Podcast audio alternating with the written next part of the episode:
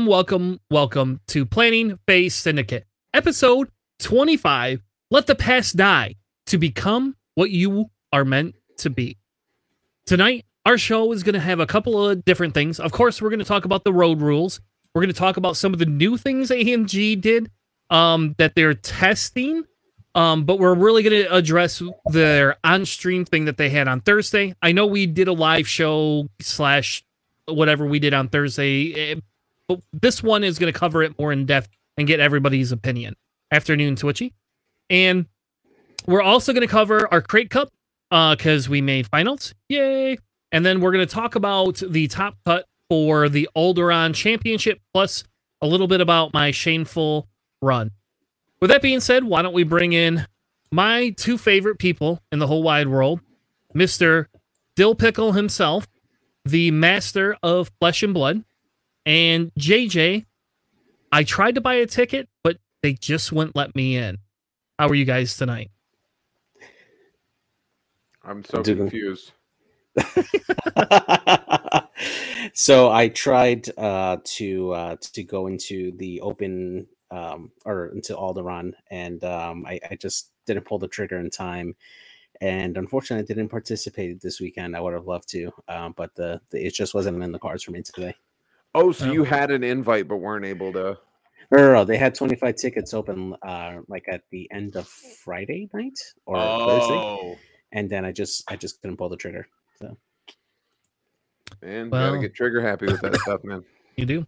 And Charles, you played in an event this weekend, correct?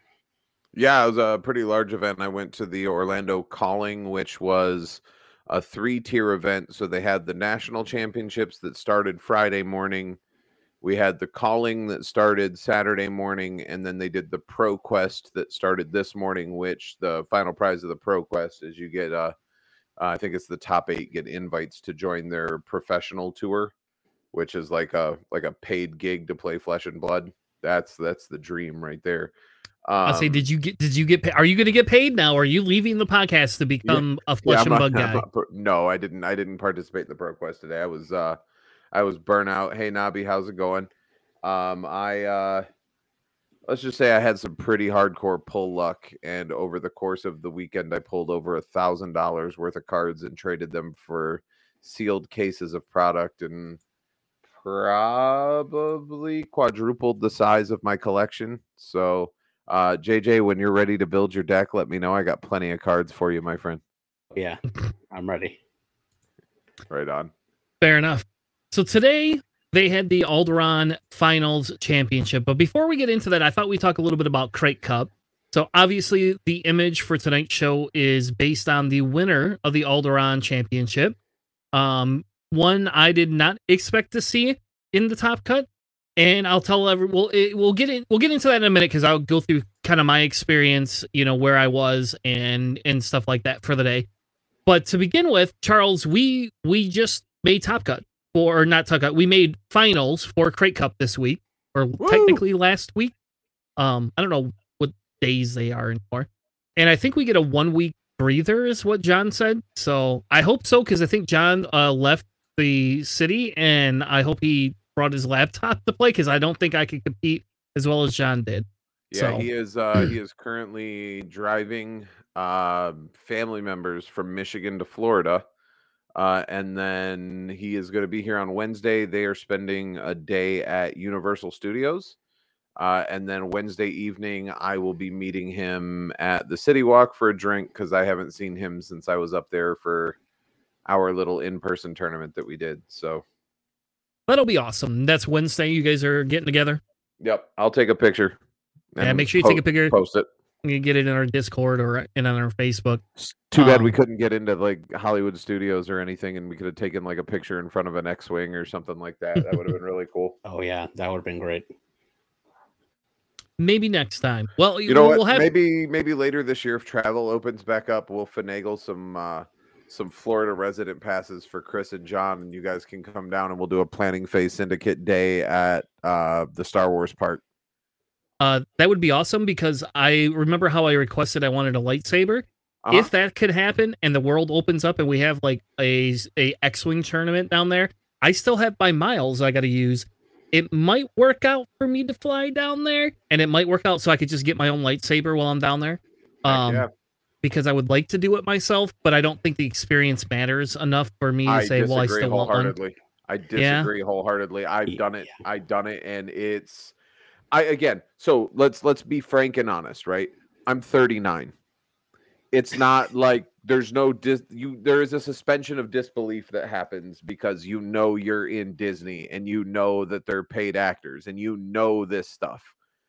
But the amount of detail that they put into like it's a hidden place in the park that you're not allowed to say the word lightsaber because the first order is around so they're selling you ancient like junk parts and it's all like super secretive about how you do it and then they take you into like the back room off the side of the souvenir shop and it's all like like smuggly type stuff for you to be able to build your lightsaber. It's just it's so cool. The experience yes you can buy your own like you can go and buy a legacy saber and it's still cool. They're awesome but the the experience for me as a lifetime Star Wars fan was it was outstanding, dude. Like it was good enough that I would do it again. I would go pay two hundred dollars to build a to build another lightsaber just to have the experience again. It was amazing.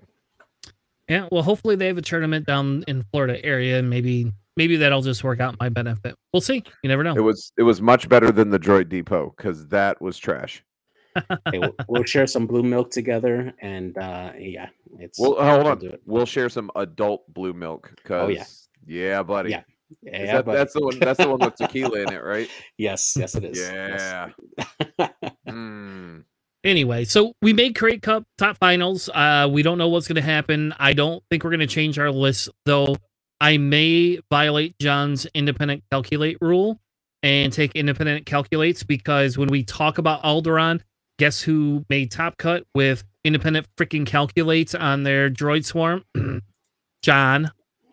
We're gonna have that conversation. I know you don't like it, but um, but I don't know. So it was fun. Um, I, I I think we I think we did pretty well. I'm a two. I'm two and two. Charles is two and two, and John is three and one overall. Thank God for. John, because without John, I don't think we'd be. well, we obviously would not be in the cut if John had lost. No. I will tell you, if we get if if it, with if they had implemented the no free evades from gas clouds rule, then that one game that I played against all those Jedi's, I would have won that game. Oh yeah. The amount of free free gas of cloud of evades that dude got, I probably would have easily won that. So yeah, I agree, Nabi. I agree. the The droid thingy is kitschy, and I want a droid just so that I can buy the sticker kit online to make it look like Slave One. Um, but it's not the level of detail that they went into for the lightsaber experience. But Nabi says that you must do it for the experience, Chris.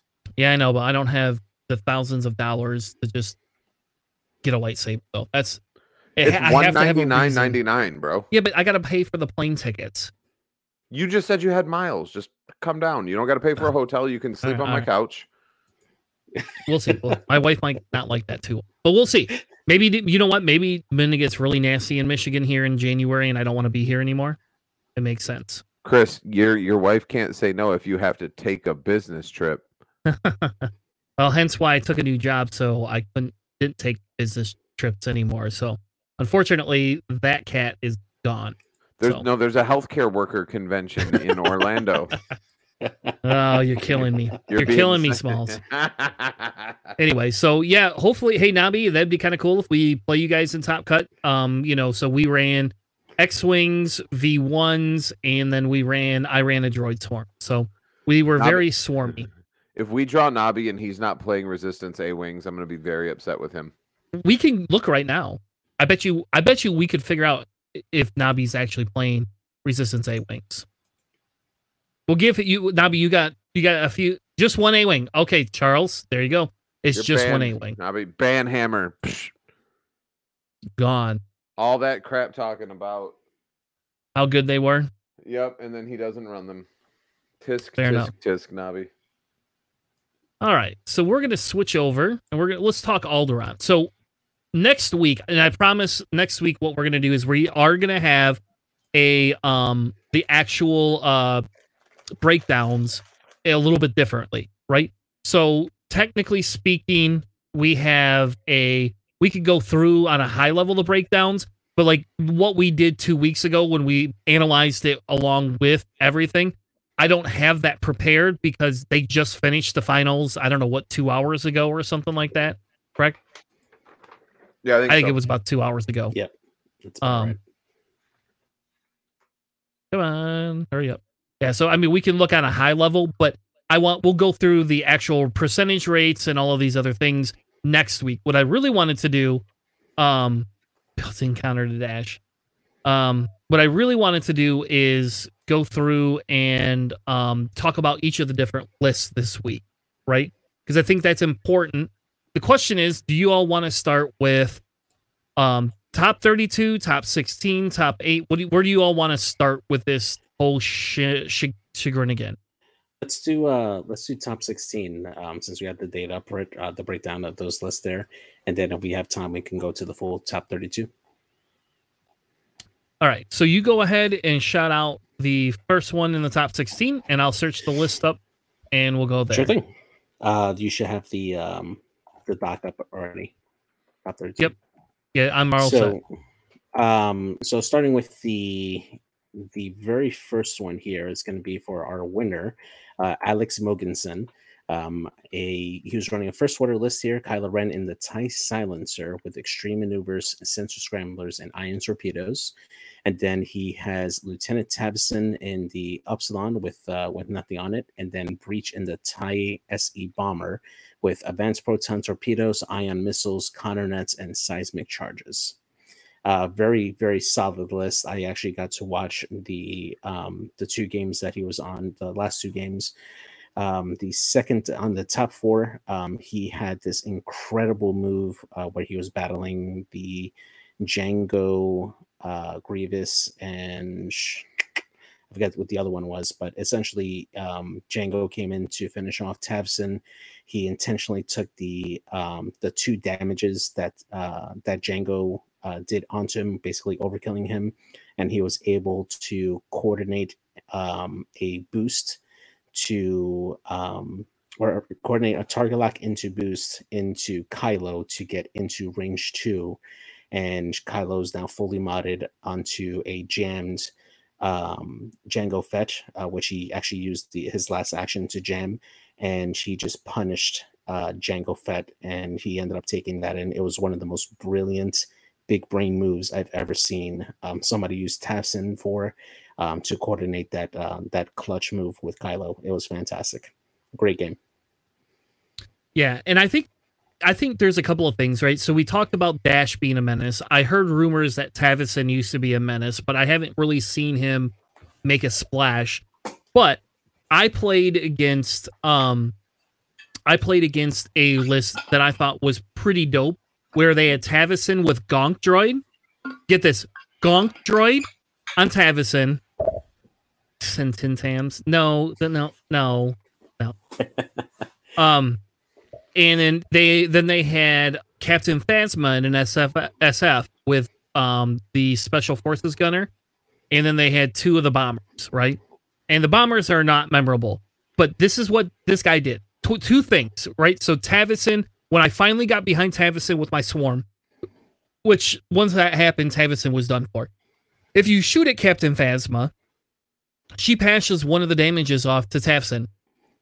So until you start burning Tavson down, like it's almost pointless to shoot at that at that stupid ship. It's just better to avoid it or block it so it gets an inopportune shot. With the special forces gunner, when it faces the front, it's it's a four dice attack, right? You know. Then so Tavson will come in and and I'll tell you how you want to know how many times freaking Tafson jammed me, like jammed Wat, almost every time, just like hands down. It was like, oh, you're in range, jam Wat. You're in range, jam Wat. I can't shoot you, but I'm to jam you. And it's like, damn it. Well, there goes my focus token. Um, but anyway, so, but towards the end of the match, I finally got the bombers out. One of the bombers off. The other bomber was on one health and on the other side of the map. I've got three or four droids all pointed at Tavson and at Phasma, right? Plus Wat. I'm going to shoot, and they're continuing to just pass it off. Tavson had two health left. After two shots into Phasma, you could just keep passing one damage off every time. That's pretty. That's pretty crazy. And Tavson can then throw a charge to you know to use his you know special. Hey, let me do something. So that he could reinforce, which I don't think really did any anything for him because you can only pass one damage. And I stopped bothering to shoot at Tavson. I just shot at Phasma and let Phasma kill Tavson. um, but you know that would that's how we got that jam off. You know, so then I lost my focus token on on Wat. But that's crazy, right? And you can use Gonk Droid that way. If Gonk Droid's active, you could spend your one your one energy to um you know use Gonk Droid to regen a shield. Crazy. Yeah, Sounds like gets- a bodyguard mechanic that Xizor has in the Yes. in the Star Viper, but that is just worthless because there's never anybody that's It um it gets even better when you consider that he can equip um, biohex crypt codes, and he can ignore the range restriction for jam as long as he has a lock on that def- on that defender. So he can get a long distance uh, target lock on you, and then as you know, even if he's going around the board well away from you, he can uh, just continuously jam you as long as he has that lock. It's it's really really Crazy. crazy. hmm So wait, I have a question on that.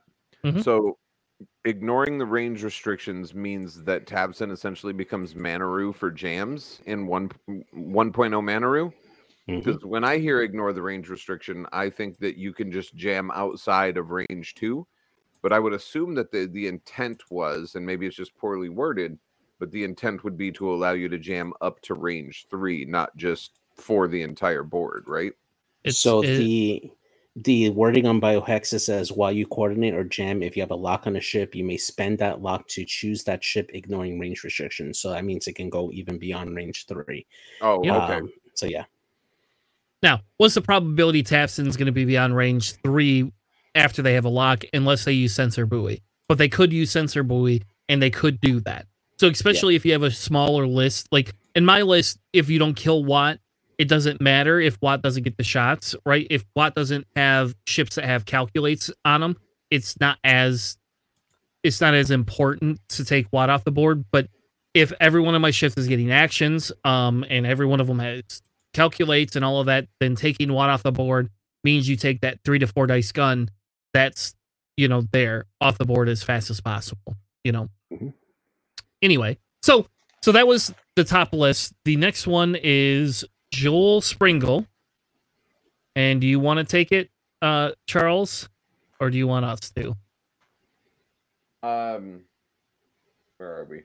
This is near and Number dear to your heart. Joel Springle. There. Oh. Mm. We got Scum X Wings. I'm kidding. There's no such thing.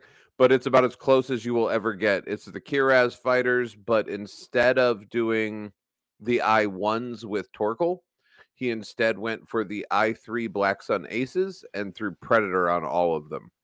And while I was not able to watch it live, I fully intend on going back and watching the replay because this seems like it's oppressive. Yeah, I he was there was only a few six and O's, and he is one of them. yeah he was and first in Swiss. In his um in his interview when they were interviewing him at the end he said that he had won all his matches um like 200 to whatever points he gave up. So he was he was like winning like taking them off the board. And i saw the match or at least the end part of the match where he was uh, facing off against uh, the dash list in the top 16 um, just just a master of just um, the way that he set up his formation. He called it the snaggle 2 formation uh, where he would have one in the center, two facing at a uh, 22 and a half angle, and then two outer ones at a f- uh, at a 45 degree angle. And he was catching the the bullseye for the predator um, as he was coming in and like just hurting um, the opponent's list to wherever he wanted to. And man, he was just that that was a masterclass on finding key Rexes. Not for nothing. Yeah, I I, couldn't I believe love it. them. They're terrible, but I love them. Yeah, he was super good at it, man. Holy crap! And it's an easy, like it's an easy list, right? It, like there's not a bunch of upgrades. It's Mhm. five ships with Predator. That's it. you know, um, yeah. I I thought about trying to fly that. I don't even own five Kihraxz fighters. I only own two. So I don't. I do. I You you do? You own I five? do. Uh, because in 1.0 there was a, a subsequent release of like a re-release of the Kihraxz fighter when they did the new title for it, uh, and it came with a red painted Star Viper. Yep. And in that pack there was like an upgrade, and I needed multiple copies of that upgrade. Harpoon so missile. I yep harpoon missile. So Mhm. I bought three of those, and I already had two Kihraxz fighters to begin with. So I wound up with that's how I wound up with eight Star Vipers. Um. So yeah, Oh gosh, I hope that that card never makes his head in 2.0. boy, That was- that's not the most anti-swarm card in the history of the game. Yeah. So when it hit Chris, it dealt one damage to every ship at range one of what the ship it hit. Okay, that sounds broken. Y- y- yeah, and you can trigger it multiple times. It, it was crazy because it would basically add like a status effect of harpooned, and then you can it, it would trigger whenever a crit goes through. So you can actually put multiple harpoons on a ship, and then when one crit uh, gets through, it triggers all the harpoons. So you can literally deal like you know two to four damage to every ship around it. Like it, it was just nuts. It was it was the anti-swarm meta um, missile. hmm Ugh. All right, let's move. Man, you're making me depressed. Let's move on. talking about, we're Mike- talking about 1.0 like army vets talk about nom. oh yeah, guidance ships. Yeah, Oh yeah, guidance ships. Oh my god, forgot about that. All right. So Mike Messiah ran a list I like and kind of prefer. Grievous with Treacherous, Impervium Plating, Soulless One. Jango with Dooku, Counternets, FTC, and Hull Upgrade. And DBS uh, Hyena Bomber with APT, Seismics, Independent Calculates, and Landing Struts. So nothing special. We've seen this before. Um, I do like, like I said, I I do like this list, um, personally, and I've I've flown this list one or two times. The next one, so that's literally just the um the Zam list, but swapping in Jango for Zam since Zam went up in points so much. yeah, basically, yep, basically, Yeah. yeah. It's um, it's closer to that Brewer Cret list, right, that we had before. Mhm. Um, it's like that, but instead of putting that down, it's a different play style. That you know, your DBS 404 is like a crappy Fen, basically. Um, because essentially what he's doing is he can take APT and do the same thing Fen does. John's not here to defend it, so a crappy fen is still better than a good Soontir Fel.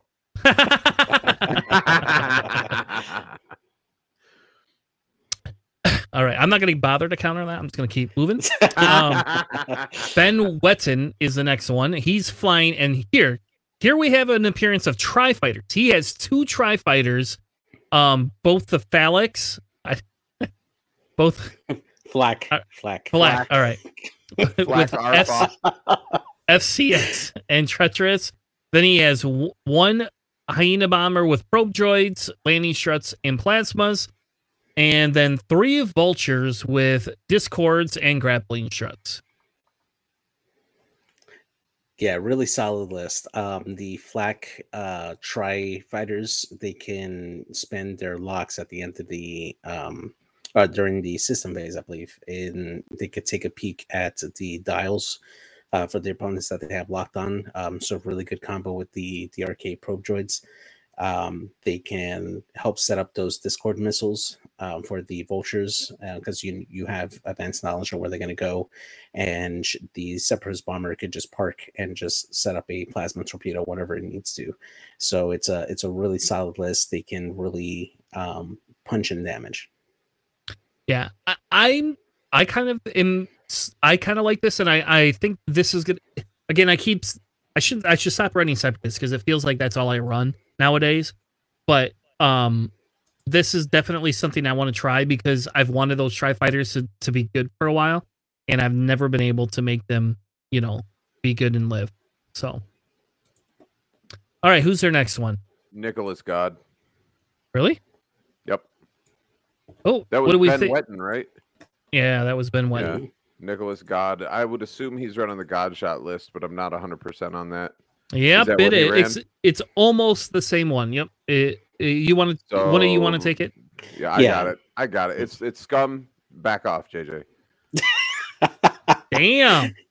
So Okay. Paylob, Takes. Paylob with the Moldy Crow, uh, Jostero and Torani as you do, uh, with the cluster missiles and R5TK so that you can trigger uh, Torani's ability off of targeting a friendly ship with the uh, uh, with that bullseye arc that Torani gets, and then Paylob.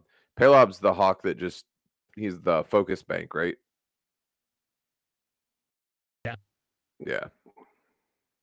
Yeah, Yeah, the Steeler. Nick, the yeah, standard standard Nick God salad, whatever he can put in to fly with Jostero and Torani. So Dalan Oberos is a unique choice, right? We've talked about that on the show more than one time now. I think that Dalan is a unique choice. I, again, it's not something that you see very often. Um, especially, not only do you not see Star Vipers very often, but it's either a generic or Guri, and there is no in between. Um, but Dalan is the one that John flew in one of our first community challenges, where after you complete a maneuver, I you know. can rotate 90 degrees for stress. Uh, so you just fly it with uh, elusive and do the best you can. But it, it was a lot of fun. I know. I had to face it. Oh, did you? How did you yeah. do against it? You know how I did. I had Vinny or Rose or somebody. I don't. I had some Oh, stupid wait, yeah, bomber. that's right. I'm sorry. I thought you meant you faced it in Alderaan. No, you're No, right. no, you no, had no. to play against that. Yeah, because I built your list for you. That was the uh, hey, we're gonna build crappy lists for each other and then force each other to play them. So I gave you the the, the mobile fortress. Yeah. See how well that took off for the show. All right, JJ, you want to take the next one? It's beer. It's Beren Mangu. Yeah. Yeah, so he was flying first order. Uh, another appearance of Taz in here with Sensor Buoy Suite, and then three first order uh, TIE bombers with feedback ping and advanced proton torpedoes and proximity mines. And um, on the two games that I saw him, uh, one before the cut and one after, um, just setting up that feedback ping with Sensor Buoy Suite, uh, really, really strong because he would park it behind an obstacle and then it would um, it, it would be like close enough for when the opposing um, the opposing player would uh, get close to it. It would trigger feedback ping, which sets up the immense proton torpedoes, and then they would have double modern shots. And he he definitely used it to great effect. Really solid list. All right, who's our next one? Uh, I think it's Tim King, is what I'm seeing. Mhm. I'm guessing it's going to be Rebel Beef. I don't know. I'm guessing because it's Rebel Alliance, and that's the only thing that makes Top Cut is Rebel Beef. So, Yeah, you mean Dash, Jake, and Ahsoka. There you go. Mhm. yep. Dash the only extra special thing about this is he has stealth device. Hey, he's trying to win you over, Chris. He's they're trying. Still hate Dash. Fuck Dash. I don't care fair, what I think that's his official name ever since 1.0. Nobody likes Dash. Dash is broken and should be banned. They'll be happy when they ban him. All right. We're I don't we're not gonna focus on that. Next one is Connor Holmes, Ran, Jango Zam. Uh really other than they stripped it down to thermal, seismic, and Dooku and Pelp. Uh this is I, I, I get there you go. It's not the best um ship in the list or the ship or list now, but it still can make cut. I mean, look at that. What what is that? Fire- What is this top Fire eight? sprays are overpowered. Uh, yeah, I think we're st- he is top eight because the next is into the top 16, but he is the rounding out the six and three in the top eight.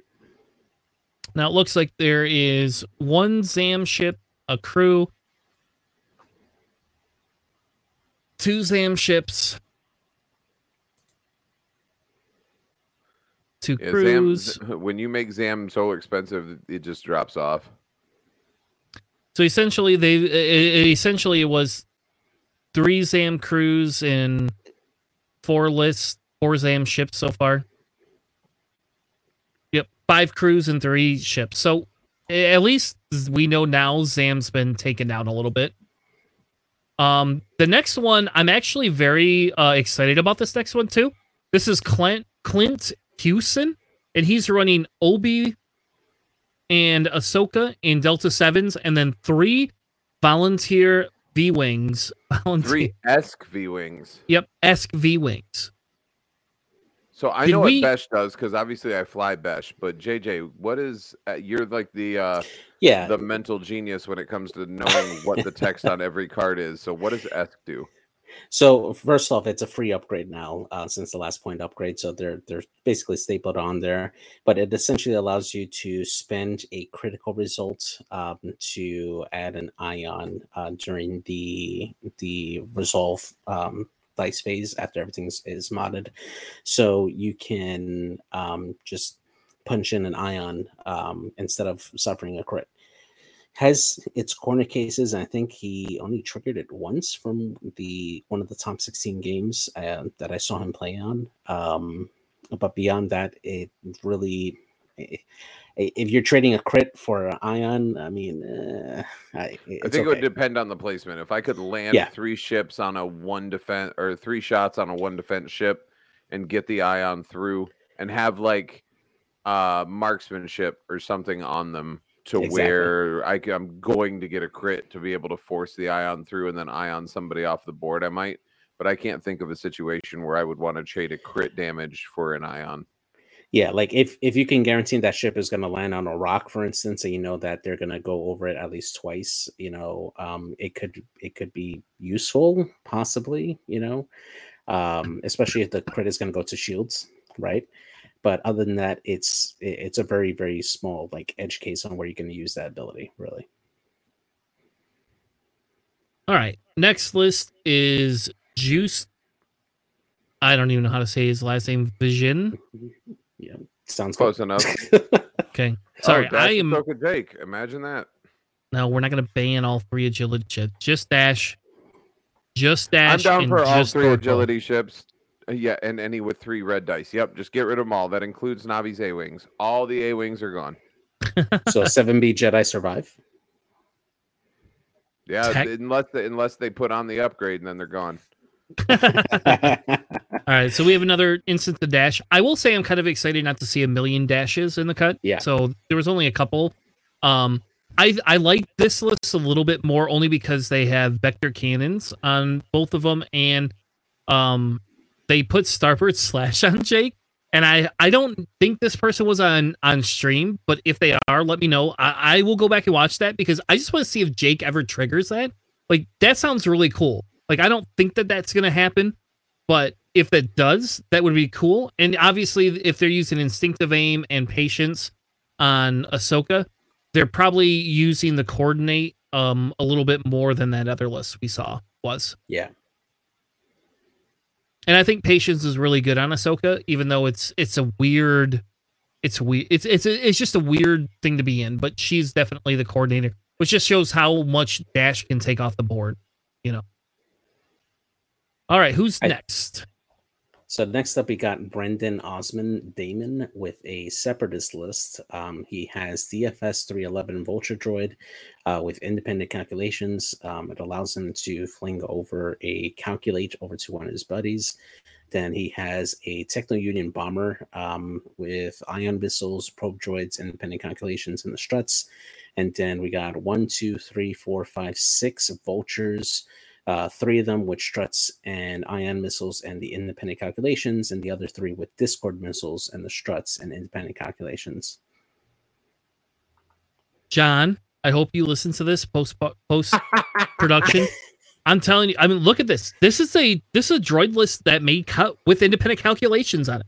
Now, this is a very um control list, right? I mean, that's really Yeah. what this is. You know, I've ran DFS 311, but every time I run that droid, they just try to kill it first. like it's just like everybody focuses on it. It's dead within the first round because everybody focuses on that one droid. Um, and I don't really think that droid's that great in the long run. Like it's nice to be able to give the calculate. Obviously, I, I'm guessing the way that that they run this list is they throw the probe droids out, they move in slow, they take locks, and then whatever the first engagement is, somebody's people are getting ionized because those are those are three dice shots from those droids with no range on it. Um, I don't know. This looks like a fun list too. I think people at my local are going to get super pissed if I keep running droids. So, I don't think so. no, you don't think so? Nah, they're used to you by now. hey, I've only ran droids once since I played there this summer. All right, who's next? Seems like we got a lot of separatists in this lot here. So we Uh, got, next uh, is Fon. would- Yeah, oh, Fon Longalon with Separatist. I wonder, did he do the droid swarm or did he go with uh, fire spray?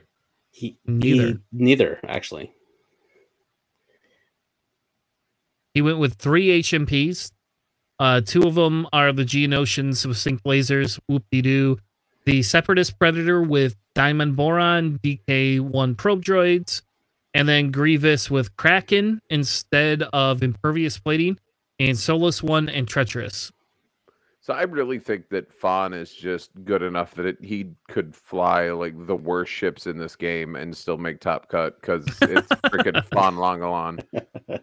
I, I don't know. These these HMPs are better than what people think give them credit for, unless you have Dengar, um, D- Dengar uh, and two fangs facing them at range one. But you know, that was a great cup that somebody took my HMP off the board first engagement. So the Geonosian prototypes is is uh, really nice, especially with the uh, the single laser cannons there, because they can basically always give them a three die gun, and um, and always keep time on target. And that's what's really great about the the Geonosian prototypes with the single laser cannons, um, especially especially with the the repulsor list, because you can just constantly like side um, side slip and keep uh, keep your arc facing.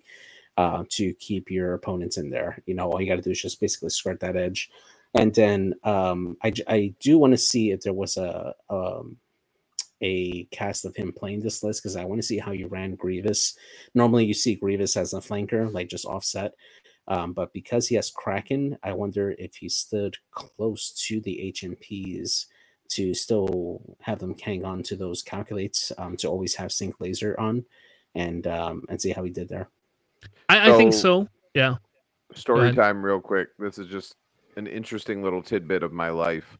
Uh, the January before COVID hit, I was lucky enough that my company sent me to Amsterdam for our big company shindig. Uh, and I got to meet up with a bunch of people in Amsterdam and actually play X Wing at a bar. Because Nice. that's what they do there. You drink beer while you play X Wing. Because I think better about my maneuvers when I can't think at all.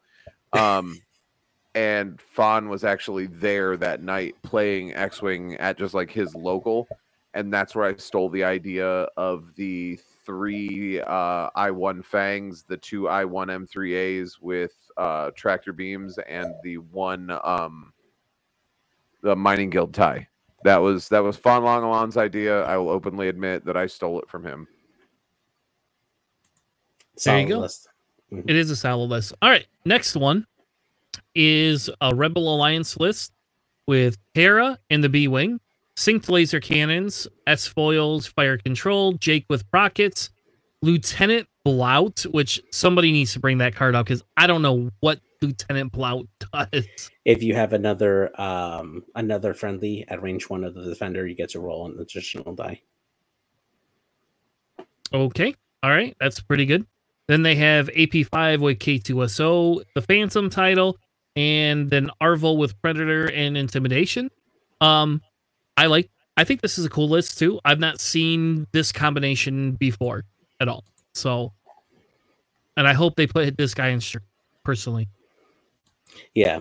Uh, the Arvo combo with Blount, I mean, you get Arvo in. If you land the block with intimidation, you now I have turned on Blount's ability to roll three dice shot, and they're rolling one less. And then you get hit by Arvel. And it's it's definitely a, a really good list when you um when you set it up right. Cool. All right. Did we lose Charles? We lost Charles. All right. Next one. Do you want to take the next one? Yep, absolutely. So we got Daniel Lim, Ice, uh, which is Isofane, uh, running Separatist Alliance with Captain Sear, with Solus One, the DFS 311 Vulture droids, and then six Separatist Vulture droids with struts and independent calculations. Very, very, very strong list. I've actually, um, uh, I was actually working with this list in the beginning when he first came out with this because he was looking to like try out this particular archetype with independent calculations with Sear and um, and independent calculations, if you get someone in bullseye, you're punching in damage. It's a very very offensive list. It does a lot of damage, and if you can't take out the drones um, early, they're going to do some serious damage to you over time. So it's a, a really really good list. Yeah, it looks like we have two now in stop Cut the head independent calculations, John. All right. I, I yeah, there's nothing special other than the independent calculations I wanted to point out. Who's the next one? JM Cousin now, I think. uh, running a Galactic Republic list. Uh, he has Sinker, uh, Arc 170 with R4P, R4P Astromech. I haven't seen Sinker in a while. Uh, two seven squad veteran Arc 170s, one with Marg Sabl Closure, uh, with the R4P Astromech, the other one with Intimidation with veteran Tail Gunner and R4P Astromech, and then another one, another Arc 170 with Marg Sabl Closure and R4P Astromech. Uh, really solid tanky list. Uh, Sinker providing those rerolls to his other Arc 170s, and um, and then he has that one Arc 170 that just kind of leads the way to set up the intimidation uh, for the other um, the other ARC 170s to just pound in. Um, really interesting to have Marg Sabl Closure on the ARC 170s. I'm guessing that he probably chose either uh, gas clouds um, for whenever he absolutely needs to go over it, just so he can add on the strain um, to his opponent when they go through, because uh, Marg Sabl Closure actually affects enemy ships from range one to two, and with a medium base, that is a wide arc. Um, so you can get some strain early, especially on lower initiative ships that can't uh, shake it off, and then you just punish. So it's it's a, a nice archetype there. Yeah, I've never ran. I don't think I own four arcs. I think I own two. I actually do think I own two arcs in in the Republic, but I, I I think that's it. Um, I think I bought two of them because I wanted to run two of them with Warthog and some Jedi at some point. Um, yeah, Navi, the, good. the answer to the independent calcs discussion is me and John for Crate Cup have been discussing whether independent calculate is worth it. And I'm running Wat and seven drones with um K2B4 and um and Solus one on Wat. And I think that the independent calculates are underutilized and I think that they could actually be pretty amazing um for what they do. I but John is not sold on it. John thinks the share calculations are better. And I'll be honest, my play style because it lends to that because I do technically barrel roll calculate quite a bit.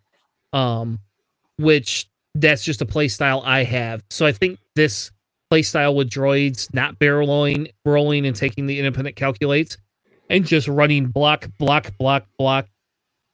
Um I think is pretty good. I don't know. I I I hope they have Daniel M on um on video because it'd be fun to see um see that. All right, the next one. I'm not even. You, you want to pronounce any next one? uh, Matija Mandurov. Yeah, sounds good. Uh, running resistance. Uh, Poe Dameron T in the T70 X-wing uh, with integrated S foils and jamming beam. Um, it looks like this is the Heroes uh, Heralds of Hope uh, Poe Dameron because it's a cheaper one uh, for 55. Uh, then we have just Papa. uh, with MG, uh, excuse me, M9G8 and integrated S foils and jamming beam. M9G8 is the uh, locker friendly and gets a reroll and attack die. Um, and then a Red Squadron Vet with R68. So I actually have to look that one up. And then Kazuda Xiono with R5 Astromech. Um, I did catch, um, I believe this was a top 16 match.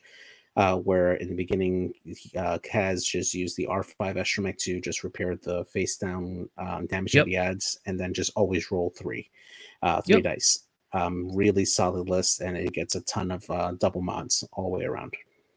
So, do you know what the R6D8 droid does? I do not. That one eludes me. Okay. So I believe uh, I should probably double check this. I believe that is the droid that for one of the lists I played against, that is the astromech that I actually had to deal with on Poe. And what it is is while you perform an attack, you may re-roll a number of attack dice up to the number of friendly ships at range zero to three that had that defender in their bullseye. So I played against a Poe ZZ Rey list. And you know, Rey has droids in their bullseye almost all the time. Poe was able to get people in bullseye. I got decimated by that. Rey, well, some of it was Rey just couldn't die. The other part is I couldn't roll an evade to save my life, like at all. Like, like I, I think I rolled seven evades that whole game, maybe maybe nine. Ouch.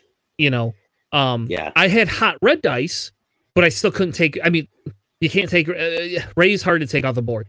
That Yeah. R6D8 droid, I it's unique, thank God. But that droid, like I'm Poe, like I'm kind of surprised to see it on that red squadron. I would have put that on Poe in a heartbeat. Like that to that's re- that is a really really good um astromech to have on a Poe Rey list. It really Yeah. is. And only four points. Uh, yeah, that's that's pretty good. I gotta say. Yeah, I've never seen that that run before, so I think that for me that was new. Um, but every time, and then I had to make him pop his, I had to make him pop his bullseyes every time. I was like, no, pull, pop the bullseye. Come on, I want to see how many. Oh, you got two. All right, uh, you got two. All right, thanks. Two re rolls. You know, Poe if Poe's at range one, Poe's hitting four dice, three hits at minimum every time, no questions asked. It's Oh, yeah. it's just but yeah, like he was it was an aggressive Poe that was. Uh Yeah. all right. Do you want to go into top 32 or shall we move on to um our next topic of discussion? Uh, let's do a few more lists, and hopefully Charles should be back by then. Okay. So next one was Linus, right? Yes, that's right. So we got Linus Falkstall with uh, the First Order uh, running Holo in the TIE BA Interceptor with Proud Tradition, uh, Backdraft with Proud Tradition, and then Kylo in the Whisper uh, with Predator and Hand Jamming Suite, and then Breach um, in the TIE Bomber with Cluster Missiles and Bomblet Generator. And actually, um, this was a fight that I saw actually with Matija, if I'm not mistaken, uh, where these two faced off each other and they just jousted. And uh, man, that that was um, that was a slugfest. That wow, I think that that match was over in like probably 35 minutes, 40 minutes. it was fast. Yeah. And I can imagine so. This is kind of a typical we've seen this type of a list before. I think Holo's a little bit um awesome of a choice in this list. Um Backdraft obviously does backdraft work, you know, and backdraft's kind of that filler. I I it's a little weird to see breach with only cluster mine or cluster missiles and bomblet generator on there, but maybe it's an anti-swarm tech, you know. Maybe that's Yeah, what that was. and and that's kind of how he used it because he he ran um, breach in there to try to get the double um, the double cluster missile shot, which he did, but then immediately died after that because that was like the first ship to go.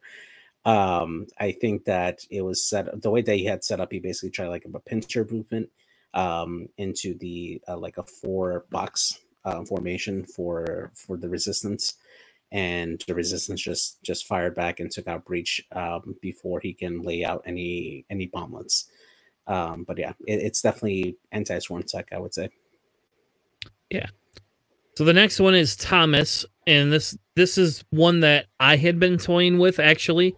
Um, six loyalist volunteer V wings, all with proxies and Besh, and two with sync sync council. I like this list. I think this list is good.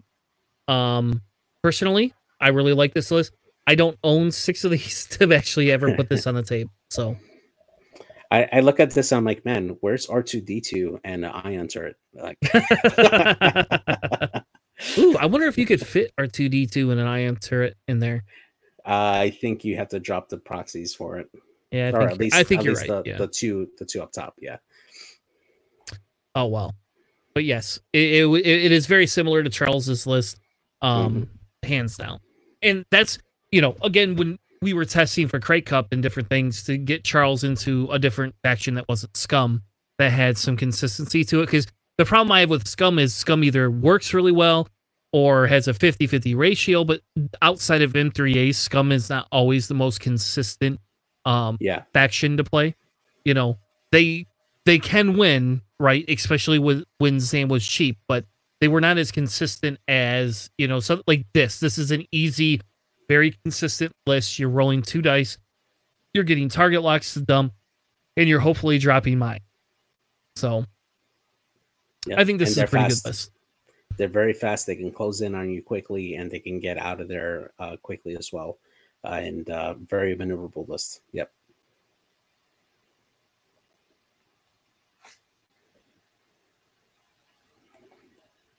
All right. Uh, maybe I don't know how to spell this guy's last name. I don't know how to spell his first name. I put Joel. Joe Churchman. Here's our first scum scum. Uh, we haven't really seen anything but one other scum list so far. Mhm. This is Bossk with Zuckuss, 4-LOM, Greedo, Dalan, Oberos in the Star Viper with marksmanship, Conner Nets on Constable Zuvio, and Joy Rekkoff with ion torpedoes.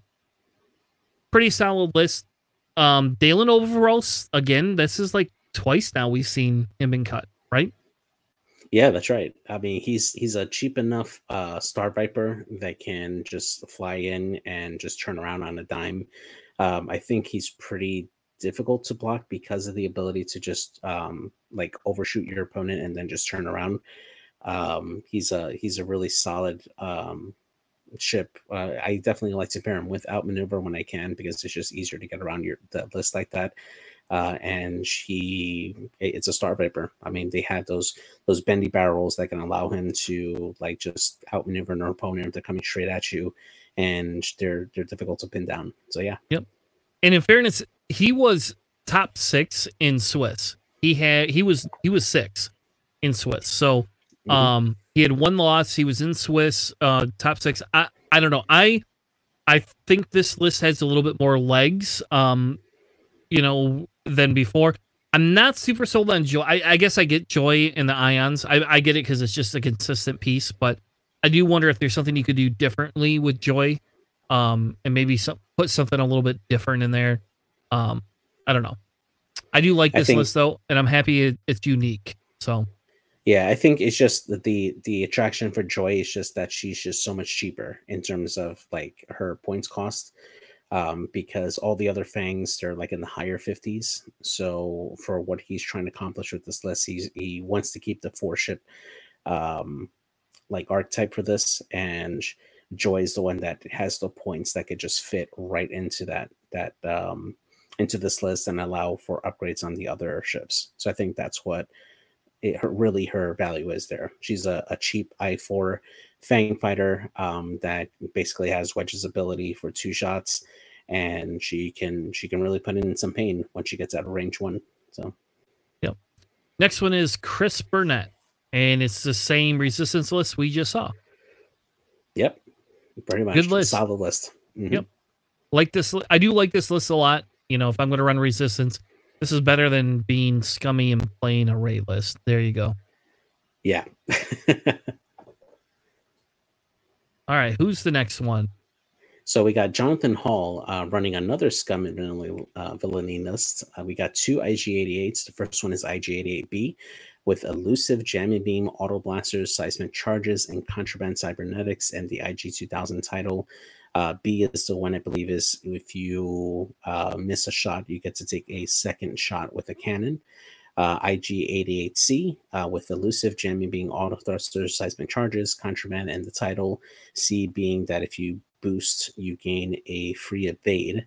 And then Nom Lumb with Auto Blasters, IG88D, and Dengar. And what's nice about this particular combo is that Nom Lumb can really help pin down um, ships that get away. Like he acts as the the closer for this particular list because he can just point the his arc, his primary arc somewhere else, and then just the auto blasters out the front and um, and then he has the abilities for the other ones, uh, the other ships to take a second shot after he misses, and then uh, Dengar for the reroll. Um, so that's that's a really nice like piece to pair with the other aggressors. Yep, I like that list. I like you know we've been talking about how you you could run two aggressors super fat, and I always hate that. I just don't like that. This that's is a really good option. I really do like this one. Um, Mhm. Next one is Daniel Watchnick, and he ran a Kylo Ren and a silencer with set with sense and sensor scramblers.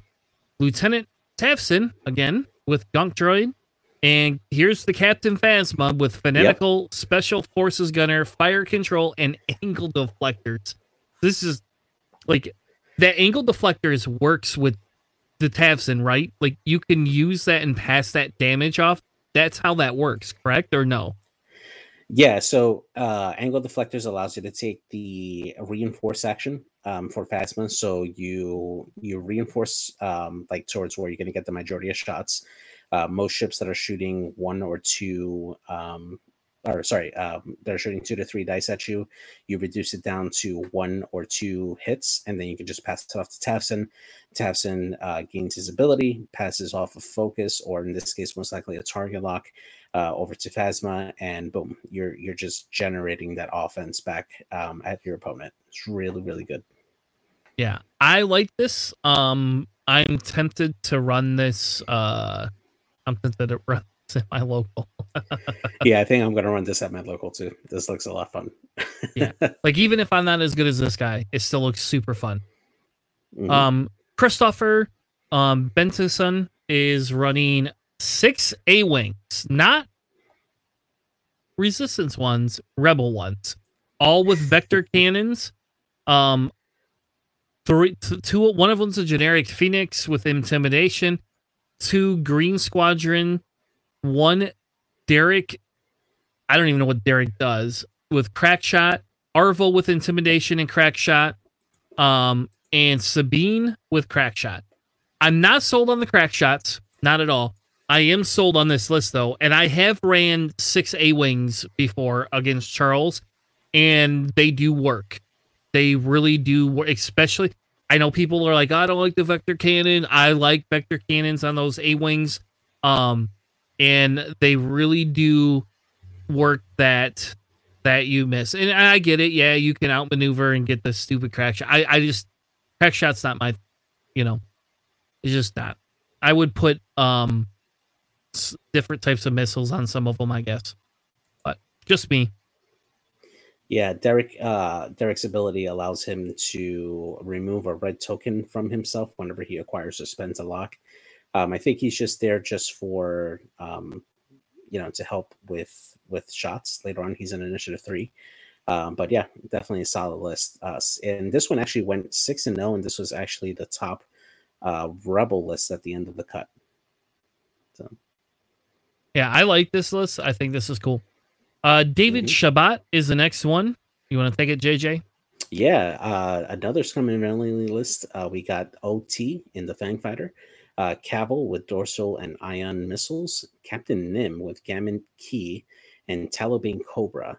Um, I thought this was a bit of an odd list because uh, Captain Nym with no bombs, um, but he has Gamut Key. Um, so it's interesting that he's using Gamut more like a um, like a token or a crew carrier for token stacking. Um, I I would have never thought to use Nym like that, um, especially without bombs.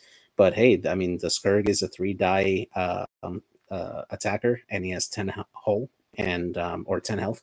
He's he's solid. He's pretty solid. So just to see him uh, being used in this capacity with this, I mean, you got um, three, actually four i fives here in this list, and you're you're putting in some serious damage. I mean, Kavil's is throwing a three die dorsal turret, if not four dice, if you're at range one, and then the control piece with ion missiles out the front.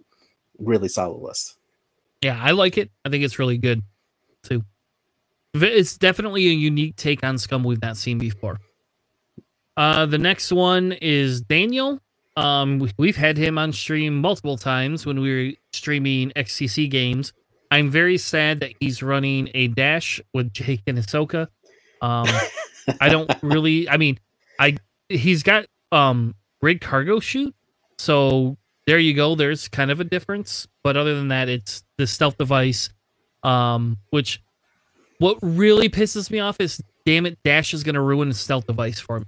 what's going to happen is da- dash it. People are going to be like, we should make stealth device go up in price, and I'm saying bring it down in price.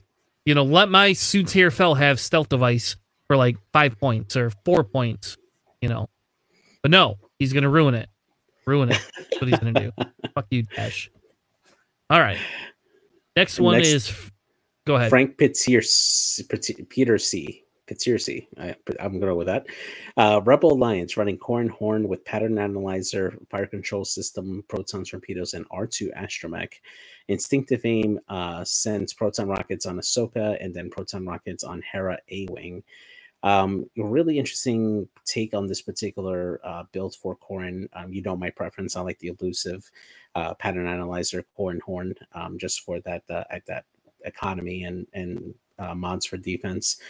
But um, yeah, it's uh, he, this is definitely a much more offensive Corran Horn, um, taking that lock early, and then R2 Astromech um, for Corran, which gives him uh, probably one of the best dials in the game. I mean, he has the white hard ones, and then all his twos are blues, and he can really um, knife fight uh, with with this build, and then Ahsoka just providing him with the um, with the backup for additional actions if he needs it, and then uh, Hera providing extra tokens to the list whenever that's needed as well. So this is a really really good list. Yeah, I like this list. Um, I've ran something very similar to this. Uh, I don't do as well with it, but um, I have I've ran this with Ahsoka and Jake actually, uh, versus uh, versus Hera, and then I've also done it with Jake, Hera, and Corran Horn. So I've kind of ran it both ways. Um, if you can kill Corran Horn, the whole list is is done and over with. But I mean, those proton torpedoes and that R2 just allowing you to go boop, boop, boop, boop, and I'm going to shoot all of you. Yep. And Ahsoka being able to say, here, have you could take it, be double modded for each one of those shots. It's, it's pretty, it's pretty hardcore. Oh yeah, absolutely. Next one, when this says Dread Champ, and I thought this list was going to be a Dread list. It's not. It's, it's not. It's nothing. It's none of that. So, Points don't fit, man. Points don't fit. No, it's a Hera and Jake, uh, Kyle Katarn, a Y wing, a gray, a gray squadron Y wing with chopper, ion, dorsal, and seismic, and another hawk, a second hawk with protons and Sabine. I don't even know how to wrap my head around this list. I don't know how this list works. I get the Kyle, Jake, Hera like loops. I get that. Um, I do not under. I mean, there's bombs on Kyle and no there's no moldy, moldy crow nothing just it's there's no moldy crow on either of these it's weird I think he put in the hawk uh, with Sabine because he couldn't fit in a K wing with it. That's why. Um, Oh. The cheapest K wing is 38 points, and that's with nothing else on it. So my guess is is that this is a very good control list with bombs, because Sabine's uh, card, um, the crew card, allows her to um, carry an ion, a stress, uh, tractor, and I forget what the other one is but basically four different status effects that you can add on to the defender who suffers uh, the effects of a bomb of a friendly bomb. So you can um, drop a proton bomb they're going to take a crit and then you can tractor them onto a rock um, it's really really dumb but it's uh it's a very good control piece especially with ion missiles um, to like ion your your targets onto where you need them to and then just drop bombs afterwards. It's really good. Yeah that that's interesting. I, I don't play a lot of rebel but i would actually i would play play that. I think i would play that.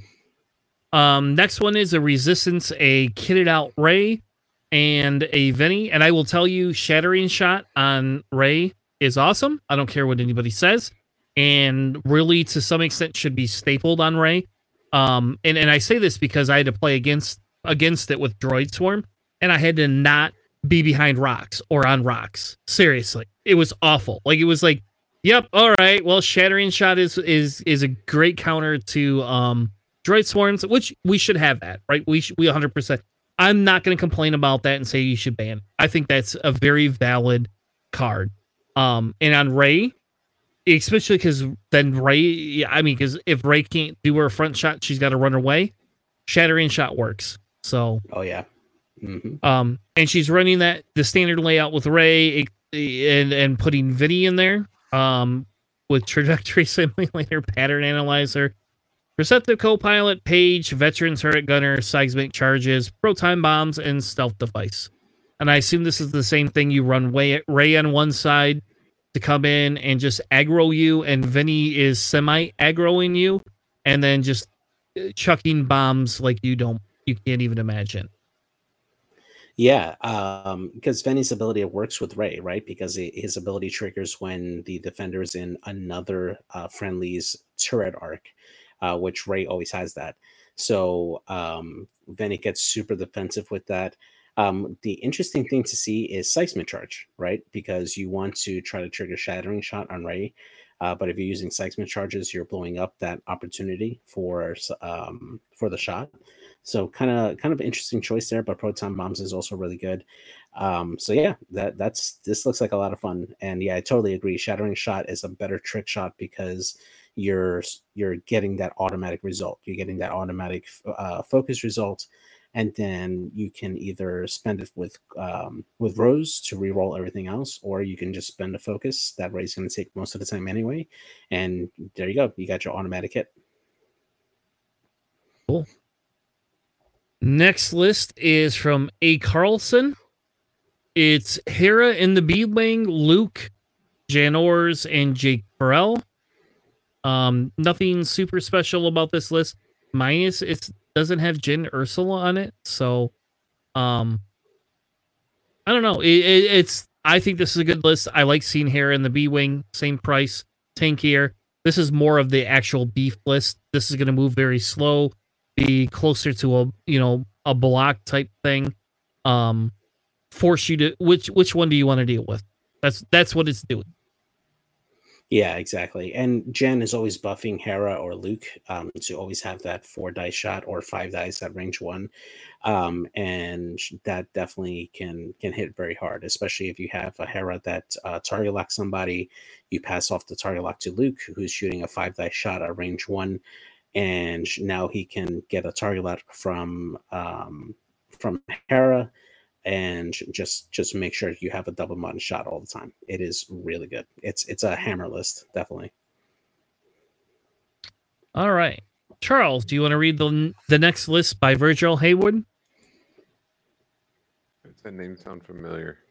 because he won with the scum top list Oh yeah, I think I played against him to be fair, but yeah, this is uh, Trick Shot Han, uh, Zuckuss and 4-LOM because they go hand in hand. They are great together. Uh, Hot Shot Gunner, Lando's Falcon, Old T with Fearless, uh, probably because he couldn't point in Fenn. Uh, I'm sure if he had room for Fenn, he would. Uh, and then Zuvio with Hondo, Proxy Mines, and Delayed Fuses, and Unkar with Conner Net and yeah, because tugs need a cloaking device. All right, Sure, okay. they do. can i can i can i ask a question what's the point of putting the cloaking device on the tug i just i just so i know So Because Unkar bumps. you Unkar you is the one that you want to bump, Yeah, and Okay. so you want to you want to make it as hard to shoot him as possible. And with the cloaking device, your two dice tug becomes a four dice tug. And you All just right. don't shoot. You just use him to bump into people and tractor people around. fair enough. All right. You can get enough tractors on just about anything other than a because here you could you can as your action with one tug put a tractor on somebody, bump into them with him, put another tractor on them. You can tractor potentially a large base ship depending on how you do it, and then you've got Han trick shot Han and a Fang to drop a, a ship that has one less evade die. Oh, and Nabi just said you can decloak and and, and fail, Mhm. and then stay Mhm. cloaked. That's pretty cool. I didn't. I did not know you could do that. Huh. Makes sense, I guess. All right, second to last list that we're going to cover tonight. Mark Agente, JJ, I, I don't know. I guess you you guys go Uh, over this list. I don't know if there's anything special about this. I just, So- this is a beat stick list. That's what this is. Yeah. yeah. So we, we got Boba with Fearless, Proxy, Contraband, Shields, and Hull upgrade with Marauder and Veteran Tail Gunner. This is a 12 health Boba Fett that has mods no matter where you're coming at from. Uh yeah, he's he's a nightmare for anybody to deal with because if you chase him, he's gonna drop a proxy on you, and then he's gonna get the Marauder reroll um right behind you. Um, if you cut at him, he's got fearless, um, and then he can turn around whenever he needs to with contraband cybernetics and still get mods. Bossk just it, it- this is the the punishing Bossk with Zam and Gamut Key and Greedo. So he's he's throwing three dice at you. If he gets through, he's going to add in an additional hit with the Greedo uh, the Greedo conversion, and uh, if he dies, he's going to do some damage and hit everybody around him. So this is this is just pure pure punishing, like just That is- hammer. and that is a because it's a large base. The range one bubble for Dead Man Switch is Yep. ridiculous. Oh yeah, All right. The last list is Cock Bang, and essentially it's four blue squadrons with BB Astromech and Rose with C3PO. Wow, you weren't lying. Okay. Sorry. Sorry, I'm 12. Leave me alone. I had to you- smile too, man. I When you smile. said his name, I'm like, there's no way. And then you pulled it up. Oh, yep. Okay, cool. I mean, no disrespect, but mm, All right. That's probably not how you say it. I bet you there's a different way to say it. I, you So, know what? I don't care. It's hilarious. Anyway, so T70, T70, T70, T70, and then Rose, Rose. Uh, Rose PO. Yep. Or what did they call? C3P Rose? Whichever one that Yep. you want to call on the resistance transport. Yeah. All they did is just kind of reduce the the level. That's it. So, you know, like Rose used to be you could run them with reds. Now you now it's blues with BBs, whatever. I mean, it's actually a fun list. I've kind of ran it. Um it's it's fun. It's it's a little different. I think the T70s are so much better than the T65s. I'm sorry. Like if I have to run the difference between the two the Rebel and Resistance, I'm running Resistance every day of the week. So, But then so you can't run my Nora. Here's my thought on that, right? And the, let's be realistic. If the Ferrari from 20 years ago was better than the Ferrari today, what are we doing with our technology? The T70 should be better in all aspects than the T65 because they've had what two decades at that point, almost 20 years to to build better ships. Yeah, if they're building worse ships 20 years later, something's wrong. Fair enough. yeah. All right. So for the rest of the show, we're going to talk about some of the new stuff. So we're going to I'm going to preface this by two things. And I don't feel that I'm echoing anything different. I think we as a community, whether we're new players, old players, people that have been doing this a million years, we all have the right to be upset if we don't like something. We all have the right to make it have a discussion about it and we have the right to um petition AMG to change it if we don't like it. Um, what I will say is bullshit is how the community has acted. And I'm not saying anybody here has done that. I'm just saying the community at large has been a negative play experience for me, period. And I get it, right? There's changes people don't want to be made. Uh, and I, I'm not saying I even agree with all the changes, right? And we're going to talk about a few of them on a high level tonight. Um, I don't agree with all of them. I just don't. But at the same token, I'm not going to go tell FFG or AMG, well, you just lost a customer, so change it or you're going to lose my money. I, I, that's not me. And I think that the problem we have is that all these people are just clamoring and being assholes and being very vindictive. And it's just this whole negative aspect that is making a, a hard line a problem, in my opinion, for AMG because they're going to be less desired to communicate, be cum- communicative with us if we just tell them to go fuck themselves. I don't know. So can I can I drag my soapbox up next to you real quick? Yeah, of course. all three of us all three of us in this room are parents all of us there's a lot of parents in this in this community right just just between the three of us all three of us are parents what do your children get when they throw a temper tantrum absolutely nothing and that's exactly what's going to happen here. Yep.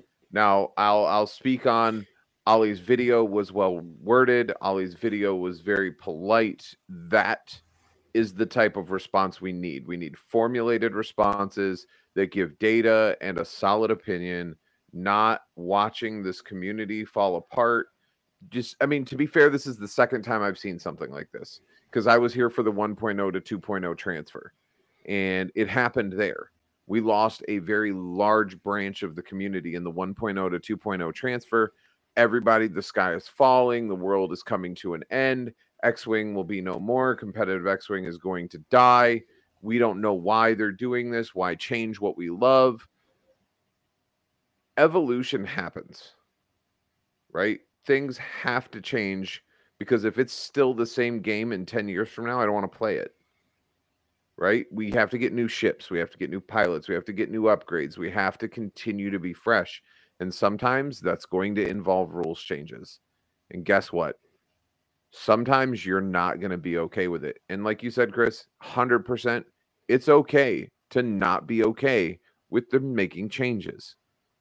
But until you have the opportunity to sit down, to test it, and to do a to do a different thing, like give it a shot yes, it might be terrible, and maybe they'll back off of it in the future. But right now, there's no official OP. Right, right now, there's no official like rules. There's no tournaments. There's no gatherings. There's nothing. So if you don't like it and you're running an online tournament, don't use those rules until we're sitting down in person at major tournaments and it's having a negative effect on the game. They're not going to change anything because right now there's no data technically speaking. Yes there are online tournaments that are happening but we can't acknowledge those. On a public forum what just happened this weekend at Alderaan never happened. The 10 previous tournaments no one knows what happened on them. They don't exist for the purposes of legal liability. So there is no data there is no understanding. Until we get back to playing nothing's going to change. That's my and, soapbox. I'll shut up and and real quick, and and then I'll pass it over to uh, Psych J. But so so I and I agree with that, Charles. And I, and you know to caveat that, like our local had a conversation about whether we're going to adopt some of these rules or not. Right now, some of these new rules that they're talking about that they haven't in you know said are going to happen that they're still playing with. We haven't discussed at our local. I could tell you right now, like the bumping and getting a, a free calculate or focus action, I have a hard time with that personally. Like, I don't think that's super good for the game personally. But our local, anyway, our local had a conversation about whether we're going to run road rules or our RPOs. We decided that. We made that decision. And we had 12 people, and now I've only got six people signed up for League, right? And we're going to meet tomorrow night and when everybody's there, if people want to play League and they're saying the only reason we're not going to play League is because of road rules, we just may change it because it's our money. It's us making that decision. We can do exactly. that. And I'll I'll tell you, like if my local, like if I'm the guy that says, "Yep, I want road," boom, boom, boom, and I get outvoted seven to you know five, whatever. I'm still gonna play, you know. And if it means the majority of the people want that, I would rather play with what they want, at least locally, than to deal with the reactions we're going to get you know from not dealing with it right? You know and and and so i understand the hesitancy uh, on the competitive side. I i actually agree uh wholeheartedly with with some of the changes that they want to make and i disagree very adamantly on some of the other changes and i do think this affects competitive play. A hundred percent.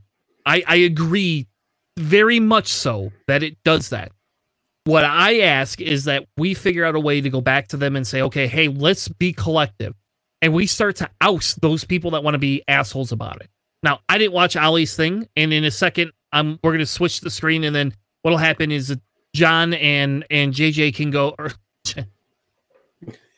Charles yeah. and JJ can go through the Ollie stream, and it, I'll just sit here and listen. I'll be the listening guy this time because I didn't watch it. I'll get your guys' reactions because uh, I think we need to have that conversation about competitive play and what it means in the future. And yes, if they turn the game into what competitive play is for MCP, I'll be honest, I have not played MCP yet. I will play it if somebody wants to host it on TTS or meet me in person in Michigan, and I'll play the damn game and and make an assumption between the two. And maybe that's something I should just do anyway. But if they try to soften competitive play, I will have somewhat of an issue with that because I did get into X Wing for competitive play personally. That's personally why I actually got into it. But that's me. That's not everybody else. And I think people like Dion will step up and there will be at minimum online competitive tournaments outside of this. And I do think that you can run non OP X Wing tournaments legally without having to deal with it that could use old rules. Now, with that being said, I'm going to we're going to go ahead and churn it over because I've talked for a while. Um and and and and uh, JJ, why don't you give your take on this, and then I want you and Charles to discuss the difference between what Ali talked about, if that makes sense. Yeah, absolutely. So just kind of like jumping on the end part here, you know, at the end of the of the Alderaan stream, you know, Dion was asked a question if he would consider running a legacy format, um, like tournaments for X-wing, and that's something that he is considering. And you know, you're absolutely right. You know, uh, our local meta here with me and Charles, you know, we um, like the group here, we're we're all in one uh, Facebook chat, and you know we always talk every month like what we're going to do for the league. And uh, when the first random uh, the road rules came out, uh, we decided not to adopt them um, because we felt that it wasn't good for our particular meta. So we continued playing the game as everything was before the road rules came out, and we all had fun. You know, we all played. And as more and more people get comfortable with the rules, you know, if the, if the majority of people decide that they want to do it, then we'll go ahead and run it. You know, um, yeah, the new rules are definitely going to affect how competitive play is going to be, but at the same time, we have different um, tourneys online. You know, you take a look at uh, Crate Cup, you know, which has their own set of rule sets. Uh, you take a look at Team Jawa and what they do with their tourneys, um, and they always get great turnouts for their tourneys, even though they have custom rule sets for like list building and stuff. You know, we're always going to have that available. I understand that change is hard and you know there's they're touching a game that a lot of us invested a lot in i myself have been in playing this game since the beginning and i own almost every ship for every faction um and I'm very, very competitive. I love to play in the 20s whenever I can, and it hurt. Yeah, it definitely hurt, you know, to hear a lot of these changes coming up. But at the same time, I think that as a community, we got to understand that at the moment right now, a lot of the changes that they proposed, um, specifically with bumping and shooting on range zero, this is stuff that they're just starting to work out. We don't know the full details of it. Was the timing bad? Absolutely. I mean, you go back last week, they were supposed to do what they did last week, the, the following week before, uh, or the week before, and they weren't able to cast it. And then they drop a document at, at a business day on Friday uh, with no reasoning for like why they wanted to do those particular changes. And then they spent half the stream explaining that, and then the later half they started going to these new rule changes, stuff that is in the works that they're thinking about but is not fully implemented. And you know, we collectively lost our ship. I get it. But at the same time, it's like we I as much as it hurts to have the game change, we I want to give them a chance to see what they want to work out. Um, in regards to bumping chips and stuff, I do have a few thoughts of it, but I'll I'll go into that once we reach that section there. I want I want to say something, and I talked to Chris about this um, earlier in the weekend. We kind of had you know our own conversation, uh, when it comes to this. I am an avid gamer. I always have been. Um, all types of games, whether it's video games or board games or you know whatever the case may be. I've always been a part of some sort of a community that likes to be competitive. I played World of Warcraft from the alpha test all the way up through I want to say the last active play I did uh, was through Mists of Pandaria. So I was I played that game for an extensive time. And I can remember you know, grinding for months to get a single piece of gear out of Molten Core. And no, I know X-Wing is not an MMO, but I I do have a point here. Um and then I remember when Burning Crusade came out and they made raids easier and they made getting yourself geared up easier. And then Wrath of the Lich King came out and it got still yet easier and it got to the point where someone who bought the game a month ago could be as geared as my character who has existed in the game since alpha and be running alongside me in raids because they needed to have more of a casual environment where people could not have to waste six months of their life to get one piece of gear. Some people in the community like that. Some people in the community like the competitive aspect. They like the grind. They like the the everything. There are some people that have the more casual mindset to it. And and maybe we need two rule sets. I don't know. You know, maybe we need a casual rule set for people that are playing at home or people that are not playing in official tournaments. But if and I told Chris this, without competitive play, and this will bridge us into Ollie's video, I agree. Without some level of competitive play, the game will die. I don't look 100% agree with that, but I I do I see the sentiment behind that. And I won't I'm not going to step on that soapbox, so just keep moving. Just ignore Yep. it. Nope, you're good.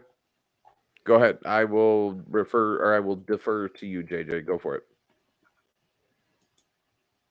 So, how about we go first for the new rules changes, and then we can go into the um into the video.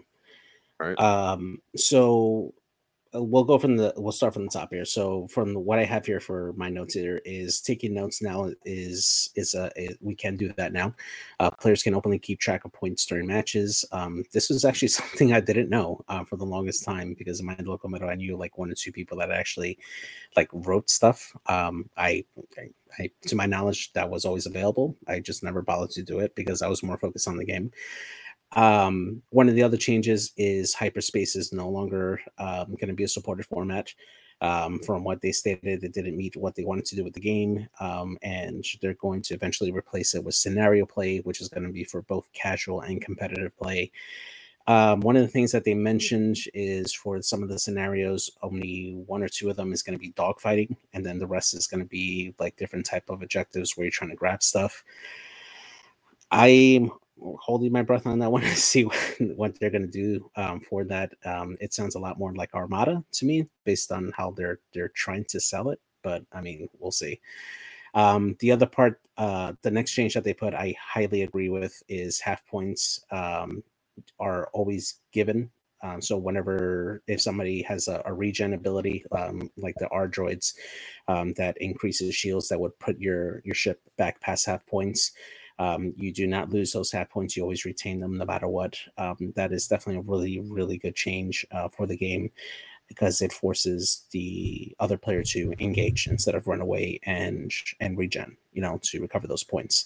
I will say that that, and I sorry, I don't want to step on you, JJ, but that reminds me of when we switched from 1.0 to 2.0, and we went from because Chris in 1.0, if you weren't a large base ship, there was no such thing as half points. B Mhm. wings didn't have half points. They had as much health as a large base ship, but because they were a small base ship, if you didn't kill it, you got nothing. oh So my god, they- that's horrible. when they made the change in 2.0 that every ship had some sort of half points, I loved it. This idea that if you score the points, they're your points. Sure, you can still regen and you can still make it harder for me to get full points on your ship, and I'm fine with that. But if I put in the work and I've damaged your ship, you healing up shouldn't get you your points back. And Yep. I, I agree with this. I'm happy with this. Absolutely. Yep. And I agree, Um, Nabi. It's always felt bad. There's never a point that I was excited to go back above half and lose the points I fought for for 45 minutes.